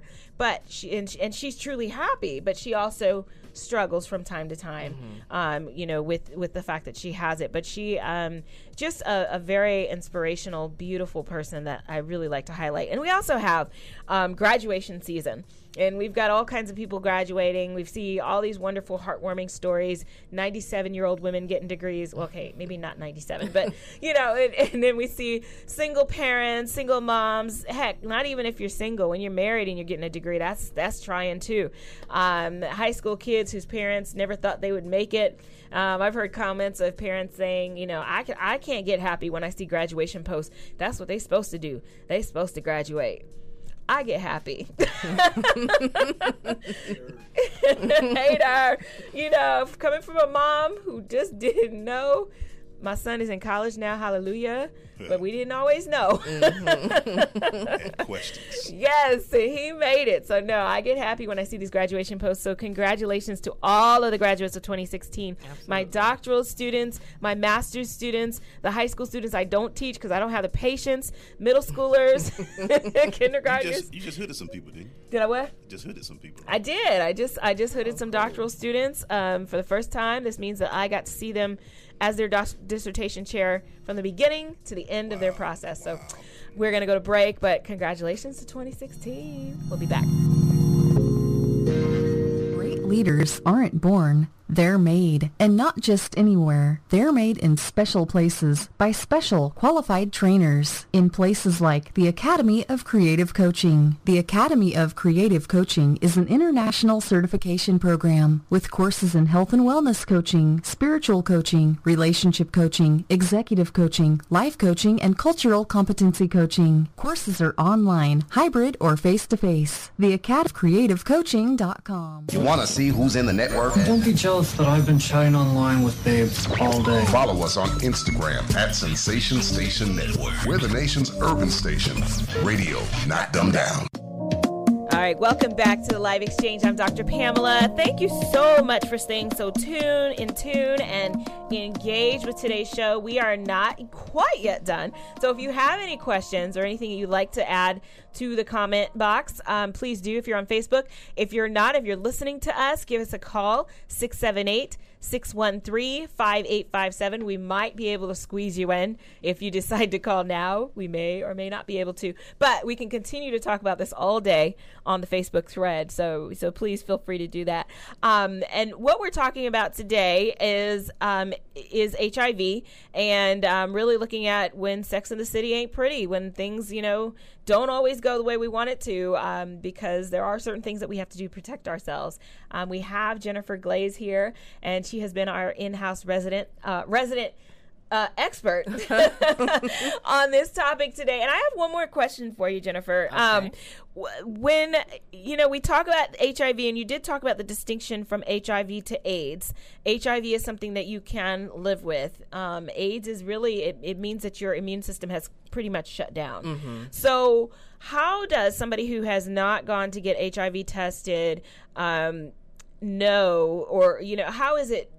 What is it like when they have AIDS and they they don't know it? Are there things that people might want to look for as a clue? It's so hard to, to answer that because typically, like if someone dies from having AIDS, they don't really die from AIDS. They Right. die from um, AIDS related complexes or AIDS related. Um, now the word is escaping me, but AIDS will manifest itself in different bodies in different ways. Okay. Um, typically, a lot of forms of cancer can be AIDS related. Um, so you may you may just have they may have a, a, a cancer diagnosis, but then also on the death certificate it may say AIDS related. Oh, um, wow. complicated. That I did not know. Sometimes people sometimes people don't know that they have it until they are rushed to an emergency room. Hmm. In some type of crisis, be it um, I don't know, breathing or organ shutting down, or it Wow. could be anything. And then the emergency room techs they run a gamut of of tests, and yeah, one of them probably is going to be HIV. And then if that's the one that pops up, then that's what they're going to work with. Wow. So it, it really varies. Um, I will say this when someone, let me go back a little bit. If someone has AIDS, we talked about how that's when their um, immune system drops to a certain level. And we also mentioned, though, that that immune system can rebound. If they get back on their meds and do whatever, it can rebound. So that's how you get people who may have been sick for for a while can rebound and live a more healthy life. But technically, the way things are structured, they still have that official AIDS diagnosis. Once you hit that stage, then you are are seen to have that. Okay. Um, when you're HIV positive, it manifests itself in a lot of different ways. There's three stages to the virus. The first stage, some people have, and I don't want to start pandemonium, but some people have when they first acquire it, they will have some flu-like symptoms. I did hear um, that before. The, the coughing, the fever, the achiness, the things like that. And that is also when you first acquire the virus. That is also when you're most likely to pass the virus. So do you mean like within the first 24 hours or No, like I believe it's a matter of weeks or months. Okay. Don't quote me, but every, everybody goes to cdc.gov. They can look that information up for themselves and they can know it. But it talks about the three stages. Okay. The I believe it's the acute stage, the latent stage, which is where most people are. Um, typically, if you have the virus and don't know it, the bulk of your time is going to, and you're not treating it, the bulk of your time is going to be in what they call the latent stage. Okay. But as in that latent stage, the virus is growing, going up, Mm. and the your CD4 counter, your immune system down. is coming down. Wow. And then that's going to progress you into the third stage, which is actual um, having having AIDS. Okay. That's not a positive note to end the show on. It's not. Well, it's not.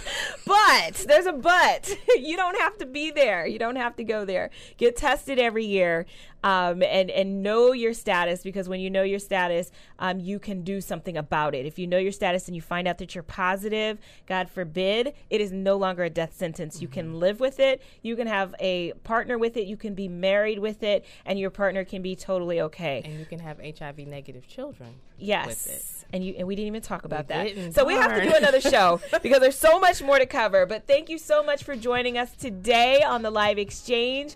Um, please reach out to me if you have any questions, if you want to be on the show on the liveexchangeradio.com. Want to thank Jennifer Glaze for joining us today. No problem. Thank you for having me. No problem. And for Emmanuel Glaze for bringing her in. He's sitting there behind the camera. All right. So thank you. Continue this conversation throughout the day. And remember, eh, we are the live exchange. We talk love, politics, and intellect. Peace out. much.